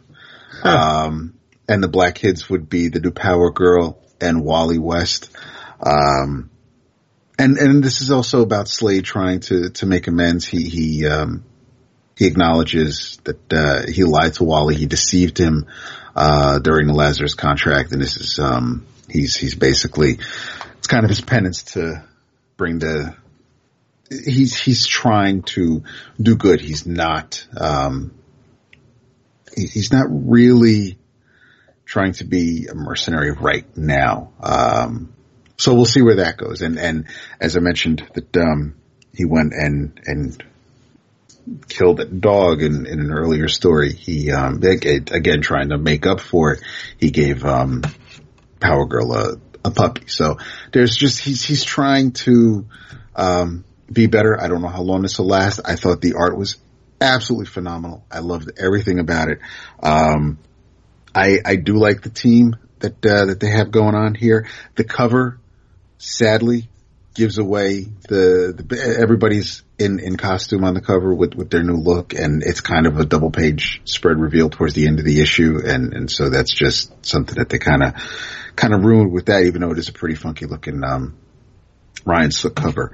But again, that that last page just had me going, damn. Um, I I am I'm bummed now that it's not bi-weekly and, and it's a monthly book now. So Mm. I have to wait to see where we're going with that. But, but man, between the art and that last page, I, if, if we did the whole pick of the week, pick of the, pick, pick of the week thing here, uh, this probably would be mine. I know I've talked about Deathstroke in the past, but a bit on the show, but this, this one has, this has probably been, um, if not the, one of the very best issues of the run since Priest has been on it. That, Nice. I, I get. I'm woefully behind, and I need to remedy that. Wait, wait, wait. What do you mean Deathstroke's not bi-weekly anymore? No, they're they're they're monthly now. All of the bi-weekly books are now No, no, No, no, no, no. no, no. Just Deathstroke is one of them. Um, and I I did I, I really um I'll I'll talk this back, but I, I there's a uh, there's a couple pages where Deathstroke is wearing a a pretty fancy not fancy it, it's it's pretty slamming version of um of the the orange and and black outfit. I don't know if that's another one that Priest designed, but it, it, it looks pretty sharp. Sadly, based on the cover, it's not a, an outfit that sticks around for most of the issue, but, um, it's, it's pretty cool. But no, I think, uh, if, if you are behind on Deathstroke, then this is, uh, this is a pretty, pretty sweet place to, to jump on. Cool. Nice. In your travels, come see us on the interwebs because we have lots of places that we are found now. We've got our main website, which DAP so lovingly curates, 11o'clockcomics.com. And that's all one word, 11o'clockcomics.com. We are often engaged in very spirited discussions on our Facebook group, which is in many ways the spiritual successor to our old forum. Uh, so if you're not a member of that, by all means, send us a request. And just for those that, that are listening, we, we get requests, we get a bunch of requests, new member requests per day. By all that is holy in the world, please answer the questions. Because when you have a reasonably large Facebook group, you're inundated with spam and hookers and bots. And we often try and call them out so that we don't have an issue of them mullying up what is otherwise a great community. So Facebook provides you with the ability to ask questions when people want to join your group now. They're very simple questions. We don't really care what your answers are as long as we know that you're human and answer them. So please, please, please answer the questions because we get requests every day now where people don't answer the questions. And I can't fathom that because we're not likely to approve you if we don't know you personally and you don't answer the questions. But if you want to be a part of the group and you're not already, Facebook, just search for 11 o'clock comics in any way and you'll find the group. Join. We have lots of good discussion there all day long. Um, you can buy merch from us and I'm, I've been told by a certain co-host of mine that we have a new design coming. I'm waiting with bated breath. Oh my good God. You do. Mm-hmm. Huh? You do. Nice, nice. I'm talking, of course, about our Threadless shop, which is 11 o'clock comics.threadless.com. You can get some badass merch. I must tell you, my wife does not like comics.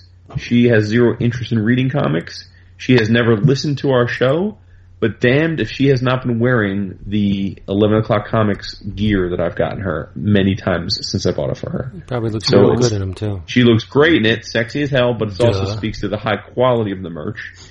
And last but certainly not least, you can find our Patreon, and we have to tip our caps to our, our patrons because they did it again. We have now hit our fifth goal, which has much to uh, Vince's giddiness unlocked the Google Hangout. So starting this month, and we will have details soon, we will be hosting a live internet hangout where you not only will hear our melodious voices, but you will see our made for radio faces. True. And we will shoot the shit with you and talk about whatever the hell y'all want to talk about. Much love to you all for doing that. And we are now fast approaching our newest goal, which I know is probably Vince's favorite, which is if we hit this goal, we will have at least, and I underline at least, six free episodes per month. We're at five now, uh, and we should be recording our bonus episode again soon. And before we veer off that, we have one week left for patrons to vote on our book of the month, Yes. which DAP so lovingly curated. So Wednesday, July 12th is when the polls end. yeah, Our choices this month are American Flagg, Hard Times, Astro City, Life in the Big City, Blacksad, Volume 1, Doctor Strange, The Oath, I Killed Giants, Identity Crisis, Nick Fury vs. Shield, Planetary Volume 1, Orbiter, Ronin, Superman for All Seasons, and Telos. So far we've got 75 votes, and should we let them know who's in the lead, or should we not let them know? No, don't say. No, no. Okay. No, no. There is a book that's got a decided lead right now. I will say that. So if you don't want that, Surprisingly. I know, me too. Yeah, I agree. If you're a patron and you know what book we're talking about, and you don't want that book to be our choice, then y'all need to get en masse and start voting for something else because it's got a pretty big lead with a week left to go. There are, Um, uh, it's over 50% of the eligible patrons have voted. So there's still a few who haven't. So For sure. For sure. And then finally in your travels, uh, give, I'm going to shout out a Bendis book. Nice. It's been a long time since I've done that. But, and I have to tip the cap to our, our, our, our, our fanboy brothers in arms in the podcasting side because they do a show where their whole stock and trade is talking about the books that come out that week. And they sang the praises of Defenders number two, uh, which prompted me to go back and read Defenders number one, written by Brian Michael Bendis with, uh, interior art by Mr. David Marquez. Um, I have to say that I, you know, I wasn't sure what to make of this book going in because I worried it was going to be essentially a comic book adaptation of the upcoming Netflix show. Um, I will say certainly through, I'm sure by design, the the four characters we're seeing in this book are somewhat similar to the type to the typecast we've seen in the TV shows. Um, but Bendis strikes a nice balance between it being Netflixy and being true to the characters that we've read for a long time in the comics. And look, he's had fun. I mean, look, he he he's he brought Jessica Jones into the comics world, so it's not hyperbole to say he knows her better than anyone. Um, she wouldn't exist without him. Uh, he had a great run on Daredevil. He absolutely knows how to write that character. Um, and he brought Luke Cage and Danny Rand into the Avengers during his Avengers run because he loves those characters. He has love for these characters, so it's no surprise that there's a lot of love on these pages. Uh, this is the right kind of book for Bendis. Street level, I think, suits him well because it is character driven. Uh, and Marquez does a nice job uh, on the art chores. There's a particular page where Daredevil is intervening in a battle. Uh, we don't see Daredevil at all. We just see a baton and, and the baton taking out a bunch of people, and it's just it's masterful storytelling. So yeah, so I give a thumbs up to Bendis on the Defenders. I feel like this book is more suited to him than uh, than some of the stuff he's been up to um, in recent years at Marvel. So maybe this is a, a ben, maybe this is a Bendis having his second uh, his second act. Nice. Cool. I need to read it. I like it when my friends read books they like. David will enjoy this. I'm he sure likes he all those will. characters. Yeah, I can see it. There you go. Can anyone tell me why Daredevil's wearing a black costume these days? Did I, uh, I don't, don't, don't get me started on the new look. okay. Does he have I have? didn't know if there was a reason for it. No, it, it's, I'm pretty sure this is the, this is the same outfit from the Soule Garney relaunch, right? After he moved back from out west after Waid and Samnee left the book. I haven't That- read that- this that- 'cause you lost. I know. No, I know. I, I read the first couple issues with uh, Johnny Ten Fingers, whatever the hell homeboy's name is, and it just, uh, Same, same. so I didn't, but I, I, I don't like the, the outfit. Okay. But we like you Oh, we kind of do, yeah. Yeah, we see for being here with us this whole time, and uh, we would hope that you come back next week because we'll be waiting for you. Don't want to get David upset. Um, Oh, yeah, no, it's never. Uh, come to our 11 o'clock comics.com webpage. Lots of content up there. Um, I'm even doing something. It's amazing, isn't it? Dude, I have to say, it, it feels good to multitask. hmm look at you. Right? Getting shit done. Uh, you come to our Twitter pages and our Facebook stuff, like Jason said. In the meantime, long story, wicked short. In the meantime, say goodnight. Hey, David. Ooh. Good night. It's interesting. was like no no or. David, No, because, Uh, oh, wow, I see what you didn't- did. you didn't do anything tonight. You didn't. You I didn't no, uh, because I wanted to just do a nice little clean one. I, I that, that was uh, that, it felt weird. Yeah. I'm sorry. Oh no, it's not good. Come back next week and maybe we'll have some keep it pop it at the end of the say goodnight David. Little scat scat. A little bit. Crothers. We love you so much. Bye. Peace.